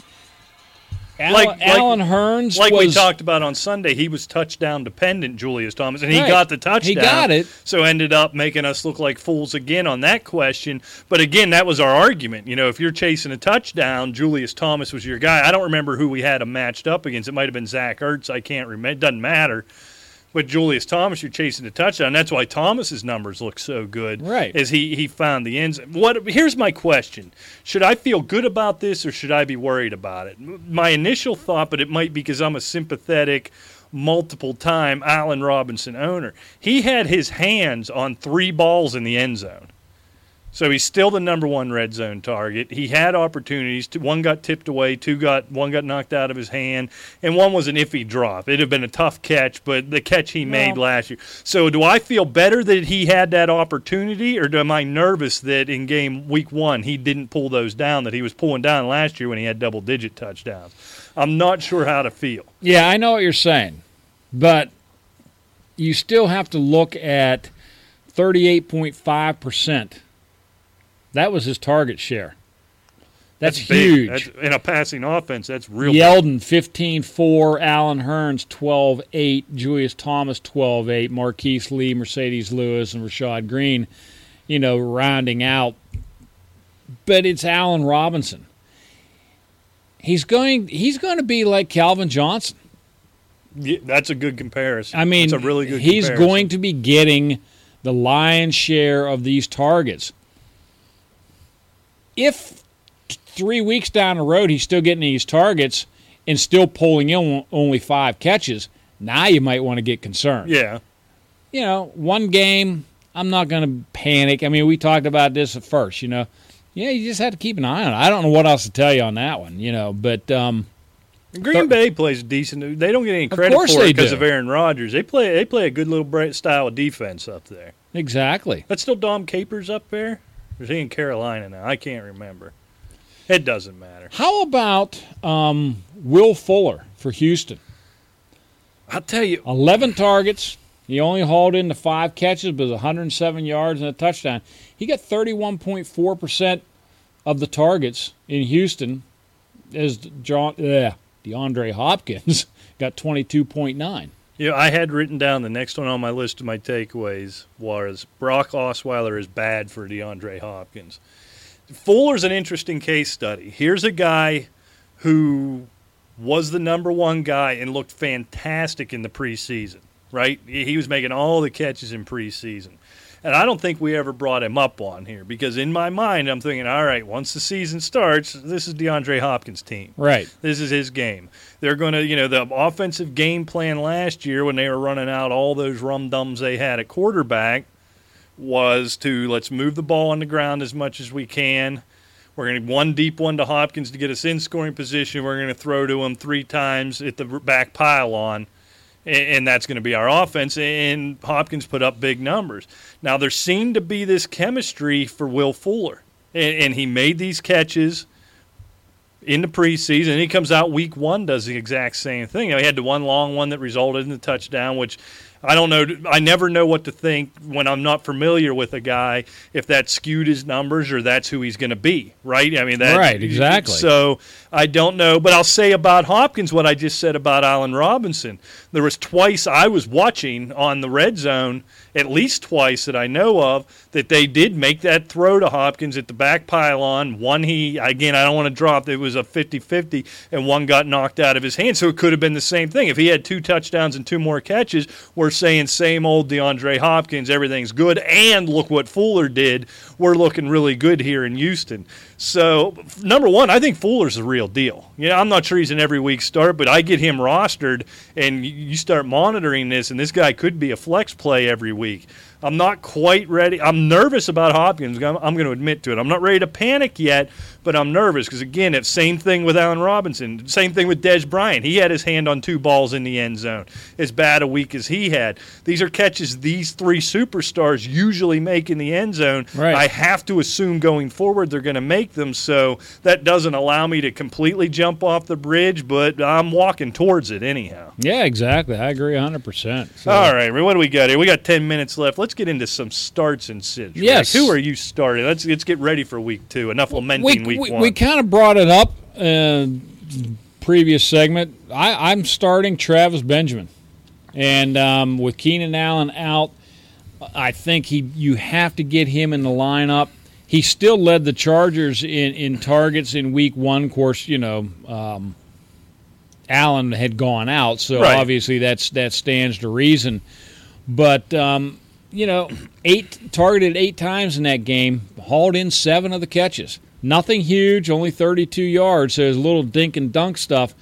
But Travis Benjamin, he, he's quick. He's got good hands. He's got the ability and, to break them. and especially in PPR leagues, I think he's a must start. Yeah, and look, he didn't break them in week one, but we've seen he has the ability to slash through that slot and then make that short catch and turn it into something big. And I think he's going to do that plenty this season. Rick, my start of the week, we talked about it earlier on with that Colts secondary. Just pathetic. And now all the injuries and a real good chance you're starting as the nickel corner for the Colts this weekend talked about my fears and my hatred for what happened with Demaryius Thomas. Emmanuel Sanders, Rick, you know, staying away from the obvious is my start of the week. Trevor Siemian comported himself quite well. Yeah. Showed a bit of a rapport. you know, Against I a thought, good defense. Yeah, I thought Sanders would be the forgotten one. I like Demaryius Thomas. I liked C.J. Anderson. I was worried with the rookie quarterback that the second option in Emmanuel Sanders would be forgotten. He wasn't. He looked pretty decent in week one, and he's going to be running free in this pathetic secondary in Indianapolis, and I am really excited. And, and for the price, a guy I'm looking at in daily leagues as well this week is Emmanuel Sanders. I agree 100%. And I think uh, he's going to just keep progressing, I think. Um, there's something wrong with Demaryius Thomas. And it's not bad having Emmanuel Sanders to lean on Yeah, it's if pretty there's good. something wrong with Demaryius Thomas. It's a pretty darn good backup plan. Exactly. I, I agree. All right, what are we doing? We're do- I'm go- I already did a start. I'm going to do a sit, and it may surprise a lot of owners. And you're probably not going to do it, but I'll tell you what. They came off a tough loss to Denver. They're at home. Carolina's got a good defense. I don't want any part of Carlos Hyde running against no, that defense. No, no, no. He is so touchdown dependent. Look back at his career numbers, Rick. His rushing numbers per game, not good. Never have been good. He's dependent on pa- catching passes, which you didn't see a ton of even in that boat race that happened on Monday night. And he's touchdown dependent. He got in the end zone a couple times. He has the big stat line. Carolina's going to be mad. San Francisco played the Monday night game, the late Monday night Right. game, flying all the way across the country to play a ticked off defending Super Bowl champion. Yeah, I don't even think Carlos Well, Hyde gets Super started. Bowl Super Bowl runner up. I get yes, participant. They got the participants trophy. But they played Thursday too. Right, right. So they've got the they've got the extra rest. The short turnaround, flying three thousand miles for San Francisco doesn't bode well. It's going to be tough sledding for Carlos Hyde. I, I like that one. I agree hundred percent. All righty. All right, who do I want to sit here? I got myself a stack of mediocrity. I want to go to. Here's one, Rick, with the the questions with Russell Wilson. We, we had a lot of questions. I don't know how many we're going to get read on the air. A lot of Jameis Winston questions showing up in the mailbag, looking to replace a, a Russell Wilson or people who are. I'm going to say this quietly, streaming quarterbacks. Jameis Winston coming off that massive week one against Atlanta. Now they're flying to Arizona, Rick, against what's got to be a really ticked off team that just got embarrassed by a New England Patriots team that didn't have Yeah. Tom Brady or Rob Gronkowski, two first ballot Hall of Famers.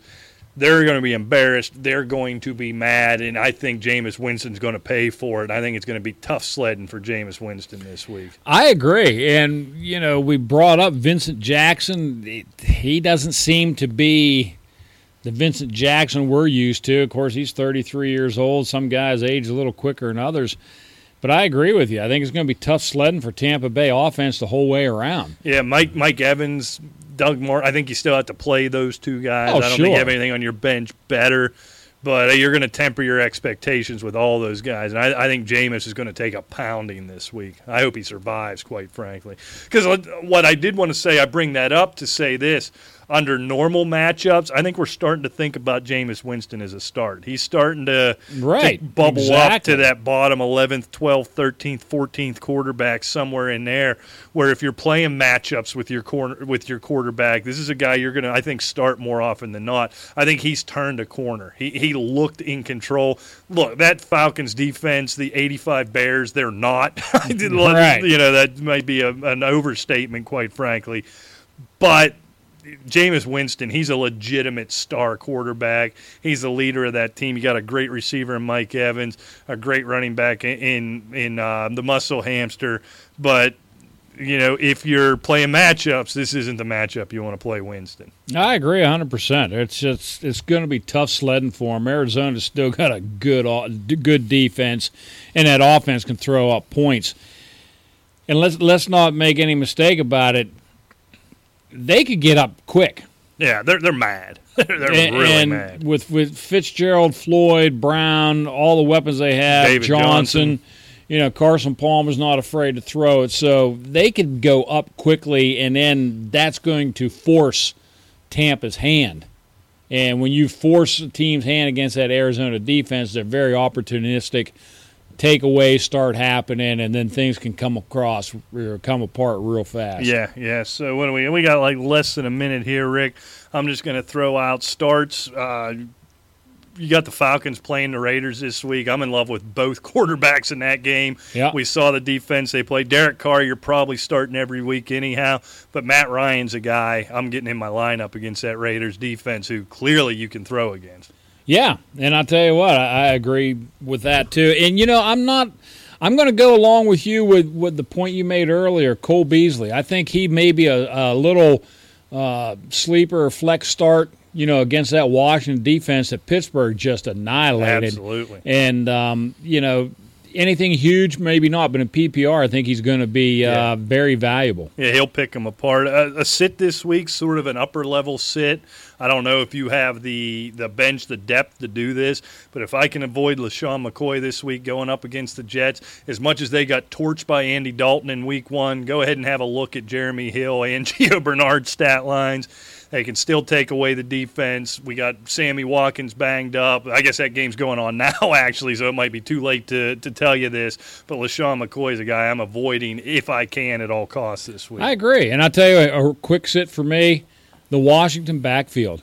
all I, of them. I mean, seriously, Chris Thompson, Matt Jones, they just didn't look good against Pittsburgh. Now, Pittsburgh's pretty good front seven, but Dallas can can play a little defense against a run and – I don't know. I, Washington, they had a fairy tale season last year.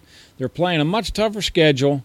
Yep. and they're not that good. No, they're just they're just a big bag of all right. Yeah, and so I think everything's going to be white knuckle, and they're going to struggle against good teams. All right, well let's break here, Rick. When we come back, we will open up the mailbag, answer all your questions.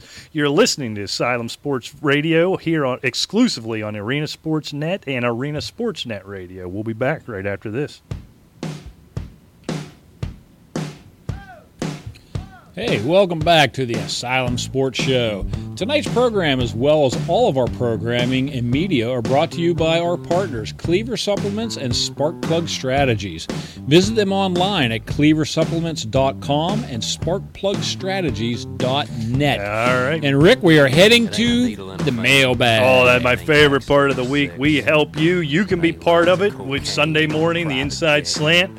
We'll answer more at Asylum Football on Twitter, asylumfootball at gmail.com if you want your questions answered. You better believe Let's it. get right into it, Rick. We've got so many. I picked out the best. Anything we don't get to on the air, don't worry. We will respond directly through the email because we're just that kind of guys, Rick. We really are we good guys. Yeah, we, we, do prefer that you go with the asylum football at gmail.com because unless you just want a short answer, you know, right. like Twitter, because the character limits on Twitter are kind of hard to give you any sort of an explanation. But um, hey, but I will tell you, tell us your name, where you come from, keep it short, unless it's some wacky trade question. Because you'll notice when I read them, I redact it to the business, so I can Right. get, we can get to as many as we want. So Yeah. I take out all the pleasantries. You like that word, Yeah, the business, business, business. the business. I'm all. All about, right, let's Get I'm all about the quit business. bloviating and get All into the right, all mailbag. As I'm saying, how we do take steps to get as many in as we Yeah. can, and I'm just yapping. And you still are. Right. Get to the mailbag. Sam from West by Gum, Virginia, Rick asked, non PPR, should hmm. Standard. All right. should I trade Antonio Brown? Do I need to go any further for No. Matt Forte and Marvin Jones? No. no, no. I don't care No, how short. no, I'm no. assuming he's low on running backs. I don't care. Antonio Brown's worth a running back and a wide receiver. Yeah. I mean, no. Even in standard. under he's untradeable. I don't know Odell Beckham and somebody maybe Right. Julio Jones and somebody maybe. Otherwise, Antonio Brown is completely untouchable. right. All right, Chris from Southern Virginia asked. He doesn't tell us PPR or standard, and I think that's very re- maybe it's not relevant here. Eddie Lacy or Ameer Abdullah. Lacy. Abdullah Oblongata. Lacy. He was a disappointment last week, though. But but Abdullah, Yes, you, he was, and, and but I still have to go. And, and going up against that Minnesota defense this week, you know, it doesn't bode all that well. But I still just have to think. I mean, we see what Lacy can do, and, and this offense is tough. Lacy, uh, that's all I can say. Yeah, uh, he, he's going to get the bulk of the carries. If, if this was a PPR, I have to assume it is for him to even ask this question, right? And please let us know what, what your league format is when you ask these questions. Right. But I have to assume it's PPR or you wouldn't ask the question. I'm, I'm going to say that what Theo Riddick did last week, the amount of snaps he took, he is every bit as much of the pa- passing game. It's not the he's the running back and Abdullah is the change of pace pass receiving back. They fill the same role. They just split the they just Right. split the the snaps. So and Theo Riddick did it a hell of a lot better last week than Abdullah did. And they're not going to be playing the Indy defense every Well, week. tha- that's a good point too. So yeah, this this is Eddie Lacy every time, irregardless. So Jordan from Texas wants to know Andrew Luck or Marcus Mariota. Luck. Yeah, I think it is bad as things are there with no running game. You got good. Re- it's a tough matchup, and I think this is why I asked the And question. And I like You're- Mariota. Don't get me wrong. And you know, quite And going up frankly, against that Detroit defense, this if is actually closer than when you I just mean, look at well, the name. this isn't a start sit question, is it? I mean, just for the week or yeah, this okay, week. all right. Well, yeah, certainly. It's not uh, okay. I'm just thinking. Okay, I tell you what. I think maybe I would go Mariota at Detroit. I mean, Indianapolis is at Denver. The thin air. I'm not so sure that so sure that I want to go.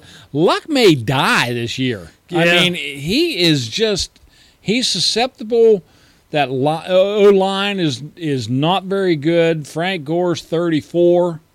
I don't know. I mean, yeah, he did. I think he's still got to go Andrew Luck. I He had these great do. numbers against Detroit. right?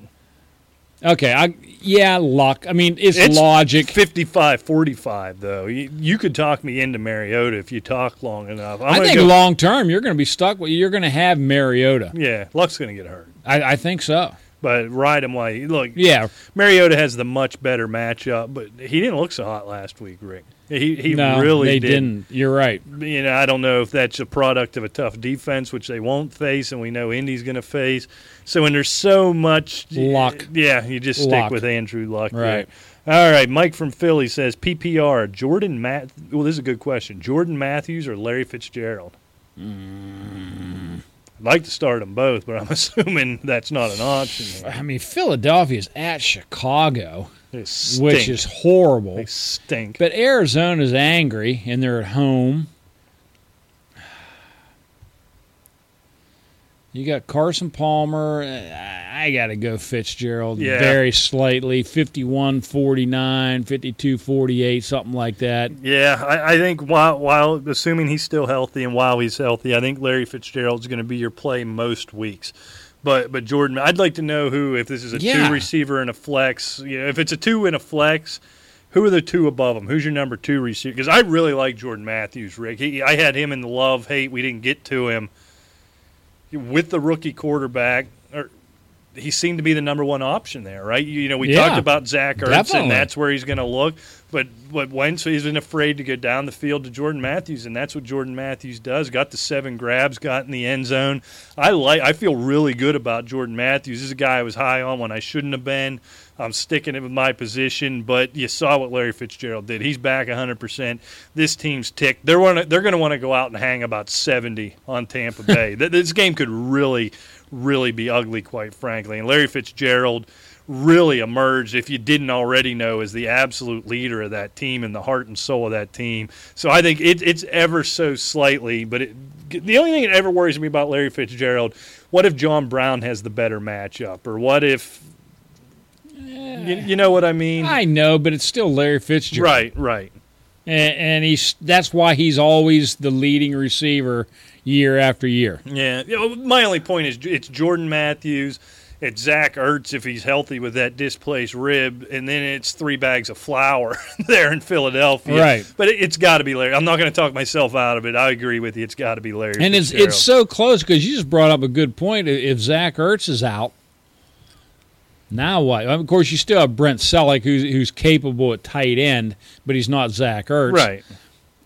Boy, I tell yeah. I mean, that's a good question. I'd like to know who else is on your team. Yeah, yeah. I'm going to go with Fitzgerald there, but this one's really, really close.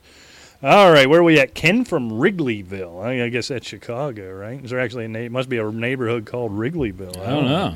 All right, which side of this trade do you like? I was offered Allen Robinson for Doug Baldwin and Julian Edelman.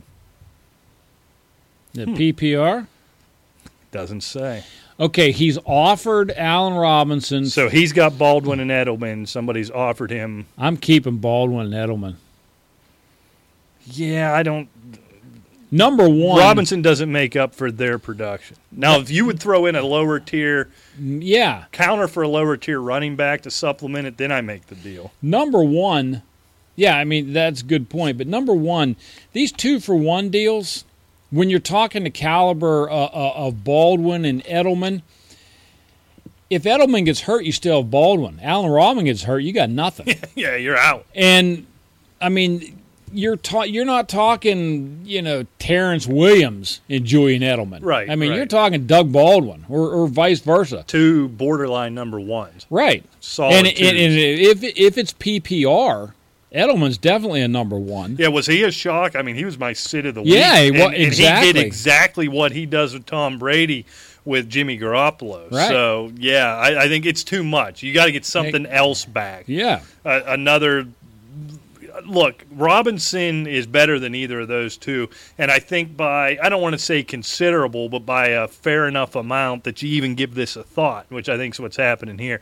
But you got to get something else, something to supplement it. A, a low two running back, a- Right. a, solid mid to low two receiver. I want to get my hands on Allen Robinson if I can, but that price is way too steep. I think so too. Boy, we are in lockstep today. All right. Well, we got another another trade question from Vic from Jersey. Could it be any more uh, Lot- stereotypical? A lot of these guys are, are panic setting in. panicking. Panic Trade setting. talk. All right. I, I'll just read it what he wrote. I was offered Brandin Cooks and Sterling Shepard for Allen Robinson. Now, here we Here go. we on go another side.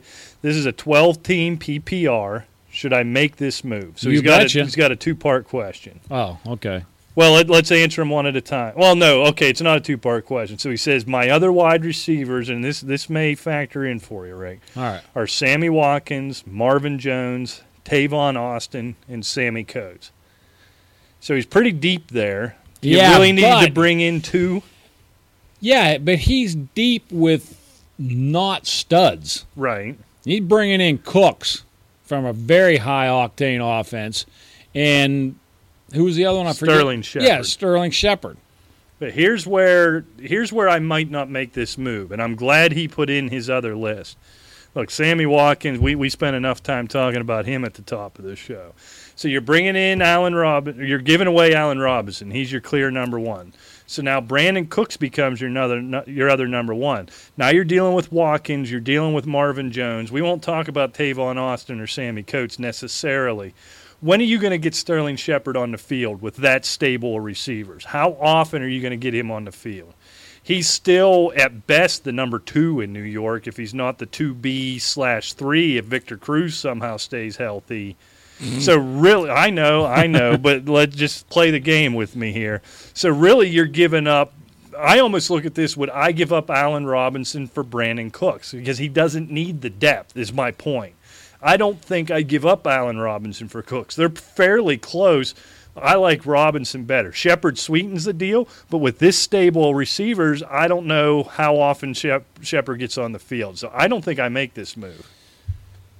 You make a good point. I mean, how much?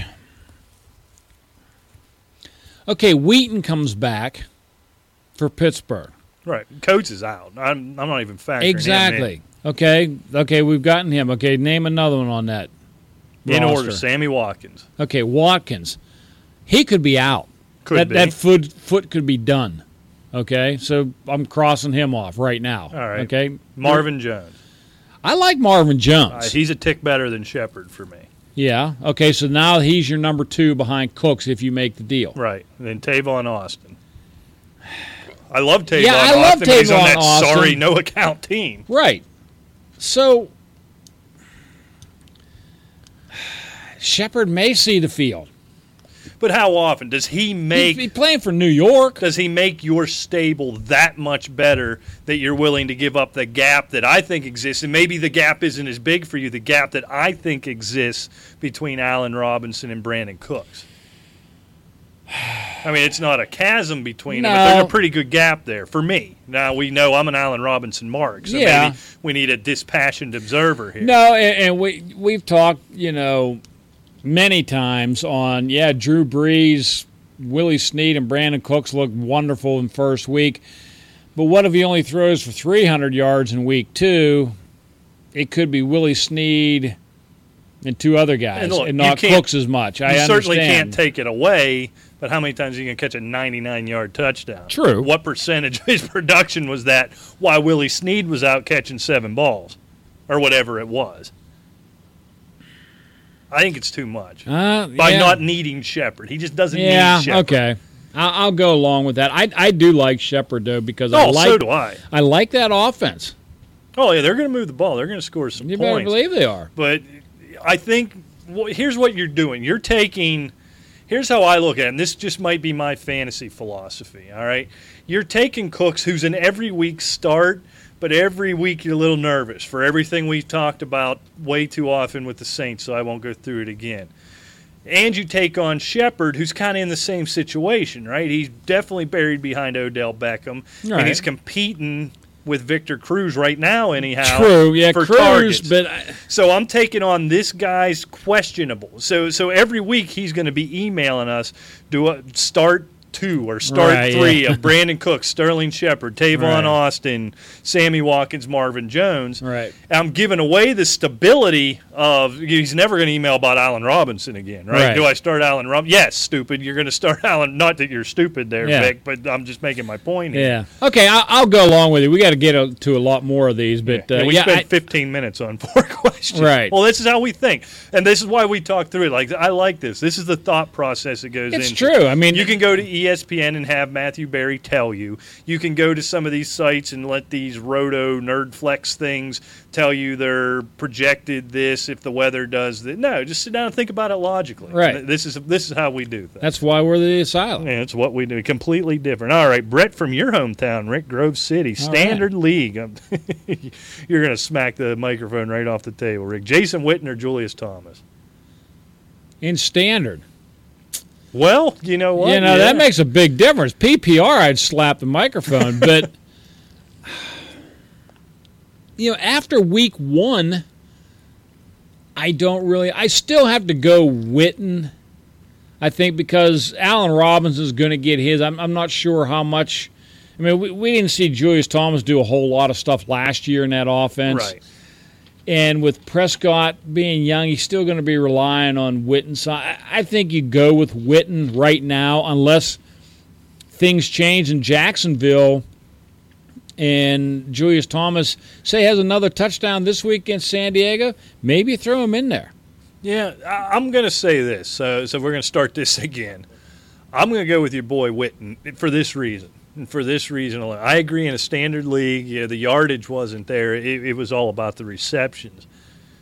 Could is it a reasonable argument to make that right now, even with Dez Bryant on the field, for Dak Prescott, that Jason Witten is the number one option in Dallas right now? After Ezekiel Elliott running the ball, I think the number one option in the passing game is Jason Witten whereas Julius Thomas is at best the number three option in that Jacksonville passing game. Right. They both got really good matchups against pretty bad defenses, both teams this week. I'm going to go with the guy who's the first option. And while the yardage wasn't there, more times than not, if you catch seven balls, you're going to be approaching 100 yards, even though he didn't do it last week, and you're going to have a shot at the end zone. So I'm going to take the number one option over the number three option. Again, like we talked Yeah. about, and even though we ended up being wrong because he did catch it, I don't want to be so touchdown dependent on a Julius Thomas. Right. And and like you said, even though Julius Thomas did get in the end zone and Jason Witten didn't have any big yardage, he still had more yards than Julius Thomas. Right. So I, I'm st- I still think Witten is a logical play until proven wrong. Right. If if Thomas starts becoming this end zone target like he was in Denver, Right. Then, then it's a different then you switch. All right. Well, there we go. We, we got to an agreement. Josh from Philly. We're big in Philly, Rick. I, I say terrible things about Philly, too. I probably ought to stop. Yeah, but see, that. you can't offend them in Philly. They're just like we are. Well, that's I mean, true. they're Yeah, they're- fine. They're, tough. They don't worry about stuff like that. Maniacs out there. They'll if they see me, they'll beat me down. Well, but yeah. they, will keep listening. And deservedly so. Absolutely, but they'll keep listening, Right. I, I appreciate that. All right, pick two in a PPR: Jonathan Stewart, Ameer Abdullah, Mark Ingram. Ugh, Abdullah and Ingram. that's Stewart and Ingram. I'm not thrilled with either one of them, but Abdullah I think's easy to kick out of Well, that. Carolina's at home against San Francisco, who totally shut down Todd Gurley. Um, Abdullah, where's Detroit playing this week? Oh, where are they? home to Tennessee. Oh yeah, home to Tennessee. And Ing- well, completely shut down Adrian Peterson. right. I'm going Ingram. Yeah, that's an easy one. Even though Cadet, the amount of Yeah, snaps he took makes me a little nervous. tons but- of targets as well in the passing game, but everybody had him that game. I think yeah, I'm with you. I'll go Stewart, Ingram, Stewart. Yeah, I, I'm not thrilled with it, but No. I think obviously Josh here must have. Well, these, this could be a number two running back situation too. Could I don't know. All right, Mike from Boston from Beantown. I'm one of the millions being crushed by the Keenan Allen injury. I have first priority on the waiver wire. Who should I should I pick up? Sterling Sharp or Sterling Shepard or Yeah. Tajae Sharpe? I gotta say, don't pick I up wouldn't pick up Sterling, Sterling Sharpe. Sharpe. He's a little Yeah. old. You, you put them together, that's what you get. But Right. he wants to know between Sterling Shepard and Tajae Sharpe. That's a hell of a ah, question. Sharpe. Yeah, Sharpe had seven catches last. I think Sharpe's the number one wide receiver in Tennessee. I think so. Shepard, I love. I, I do. I mean, Kendall Wright's done, Yeah, he's hurt again. and you know, yeah, I, I, that's where I'm going. Yeah, I, I think it's Sharpe for, for this year. I think maybe for the long term, if this was a dynasty or something, Right. I think think twice. But right now, Sharpe's the number one receiver, so I agree with you there. All right, Adam from Parts Unknown. I like where they do a little bit of shtick there. Pick three in a PPR. All right, Rick. Get your Oh, pen let me out. get the old pen. You huh? ready? I'm ready. All baby. right, Doug Baldwin, Baldwin, Eric Decker, Decker, Golden Tate, Tate. Michael Crabtree. Jeez, Two more: holy cow! Kevin White, Tajae Sharpe. PPR. Yes, sir. Yes, sir. Yes, sir. Baldwin, Yeah, that's an obvious. Decker. Comes down to Crabtree and Sharpe to me, Rick. I agree with your first two. I don't know. Uh, Golden Tate. He's still going to be the number one Detroit. I think I'm going Crabtree. You know, I'm going to disagree with you. So he he's going to have to make a decision. Only because they're at home against Atlanta. right, right, yeah. But I'll tell you what, they had that fantastical matchup last week. Crabtree was pretty quiet, right? It, it was all It was all Amari Cooper. He made the big play at the end, the two point conversion, had some catches later on. He was a little quiet. Again, Tajae Sharpe caught seven balls in a game. They couldn't move the ball. He had seven for 70 something. They couldn't move it. It's really, really close. So, what, what I'll say to you, what, what was the writer's name? Mike if you if you want to play it safe, how about this? You know, we're, going to agree on Decker and Baldwin. If you want to play it, I think Crabtree's a safe play there. I think Tajae Sharpe's the high upside. So depending on what kind of player you is, let you is, yeah, yeah, what kind of player you is, what kind of player you are, let that be the tiebreaker. I roll the dice a little bit. Rick plays it plays it a little closer to the vest, and I think that's why the difference came in. Tajae Sharpe, seven for seventy six. Good. Crabtree, quiet day. Seven for eighty-seven. Did he have that many? I'm going Crabtree, man. Yeah, I, I, think the uh, I think the offense is higher octane, and I, I just think it's there in their home against Atlanta. They're going to move the ball against Atlanta. Yeah, you, you would certainly think so. So I mean, I, I'm staying by Michael Crabtree. All right, Brian from Cincy, and I hesitate to take his question as I hate the Bengals and they're playing here in Pittsburgh this weekend. But we are a full service That's radio right. show, so Brian, uh, begrudgingly, I will answer your question. PPR flex, pick one between Sanu, Langford, Crabtree, or Hurns. Hmm. Pretty good. I'd Pick like to, one. Yeah, you can only have one for a flex. I'd like to see the rest of this team. Got to be a ten-team league, right? Could be. I don't know. I mean, as much as It's Sanu or Lang or Sanu or Crabtree for me. I'm down tell to you what, two. Langford. He was a whole bunch of okay last week. If he didn't have the touchdown, the scoring wouldn't have been there. He, he looked good. He looked decent against a really good defense. But, But, he you're a, whole, Langford guy. Remember I'm a that. Langford guy, but I will admit he was just a whole lot of okay. So this comes down to Sanu or Crabtree for me. I didn't like you know you read off Jacksonville's Right. percentage on distribution of targets, and Hurns was was way down. I think I have to go um, Crabtree. Yeah, I'm going to go there. I think they're at home. Atlanta's got to travel out there, and it could be a shootout as well. But I'm still going Crabtree. Yeah, Sanu showed it to me once. Show it to me again. Right. We we Crabtree's done this for a year in a game now, so Yep. I, I agree. I'm going to go Crabtree there with a good matchup. All right, Rick. Just Dan. He Dan didn't tell us where he was from. He doesn't want us tracking him down. So we're going to pick three in a standard league. oh, standard. All right. Man, now here's what I can tell you about Dan. You're going to be stunned at the running backs he has, but he doesn't tell us. Dan, right back in and let us know what kind of pile of junk you have at the wide receiver position. All right. Because ahead. Rick, you got to pick three of these: Lamar Miller, All right. Ezekiel Elliott, Oh, come on. C.J. Anderson. Oh, Wait, a Zeke, C.J. Anderson. What is it? An eight-team league? Hold on, and DeAngelo Williams. We got. Oh, come on. we got a bench. We got a bench one of the, who's he, Who's his number one receiver? Mohamed Sanu, maybe. Oh. Well, you're starting D. Will. You You're have starting, to. You're starting DeAngelo. You have to start Elliott, although he's the biggest question. I'm starting Lamar. He's number two. Yeah. So are we sitting CJ? Yeah, I think we're sitting CJ here. I am. At home against the Colts, I'm not. Who are you going to sit Zeke.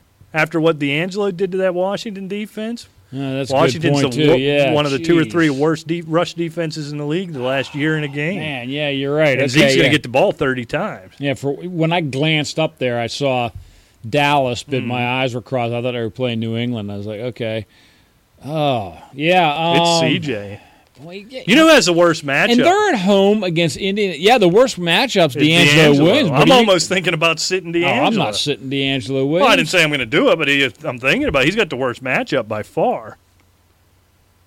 Yeah, but it's also the best offense out of those four teams. No, you know who has the worst matchup is Lamar Miller going up against Kansas City. Look, he got over 100, but it took a lot of carries to get there. Rick, I'm going on a limb here. I'm sitting Lamar Miller. I'm starting Zeke, I'm starting CJ, and I'm starting DeAngelo. That's where I'm going. Bad matchup. Low. He got to the 100, but it was a low yards per carry. He had to grind him out. They may be able to do it again, but he's going to have to grind him out. I'm going to. I can't believe I'm saying it, but I'm going to sit Lamar here. Yeah, I mean, I, Dan, the validity of your team. Make I mean, a trade, Dan. Yeah, I mean it's uh phew. Okay. You know, I, I I'm almost gonna have to I'm gonna have to go along with you. I, I think maybe I will. I think um, Elliott.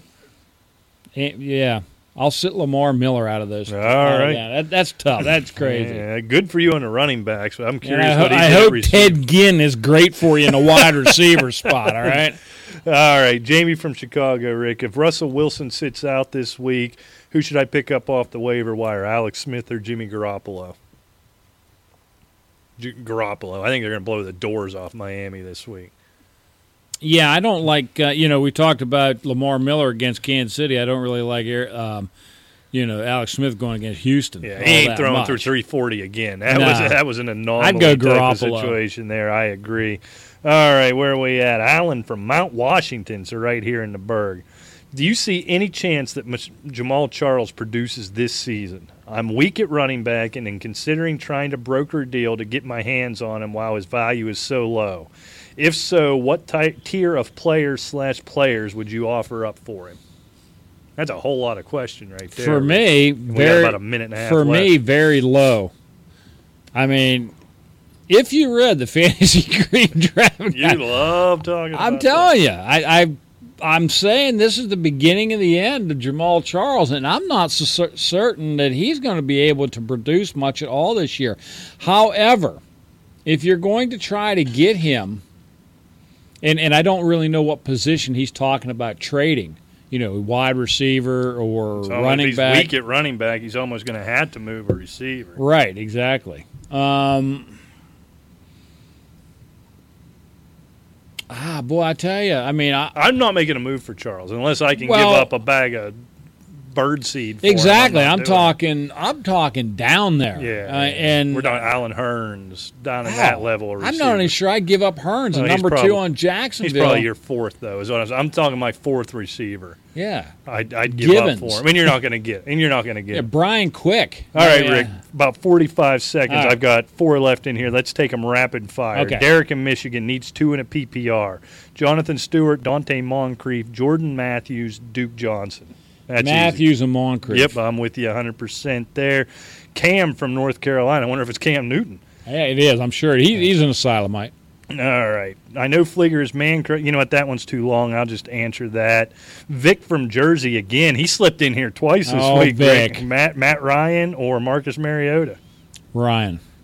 I agree. I like his matchup. They both have good matchups, but I like Ryan's. And finally, Bill from Syracuse.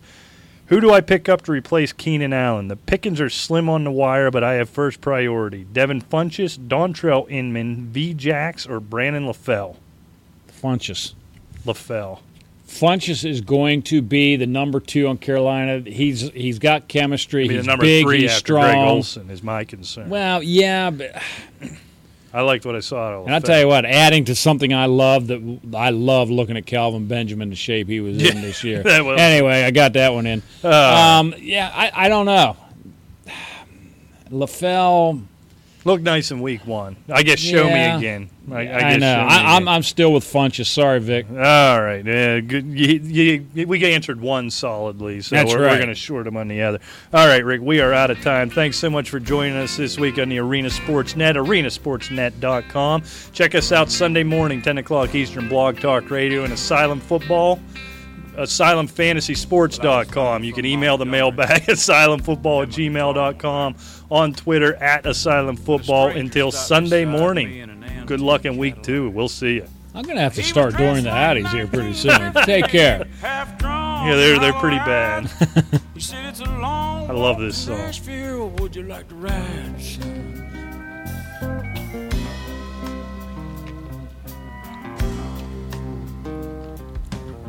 Sat down in the front seat, you turned on the radio, and them sad old songs coming out of them speakers was solid country gold. Then I noticed the stranger was ghost white pale when he asked me for a light.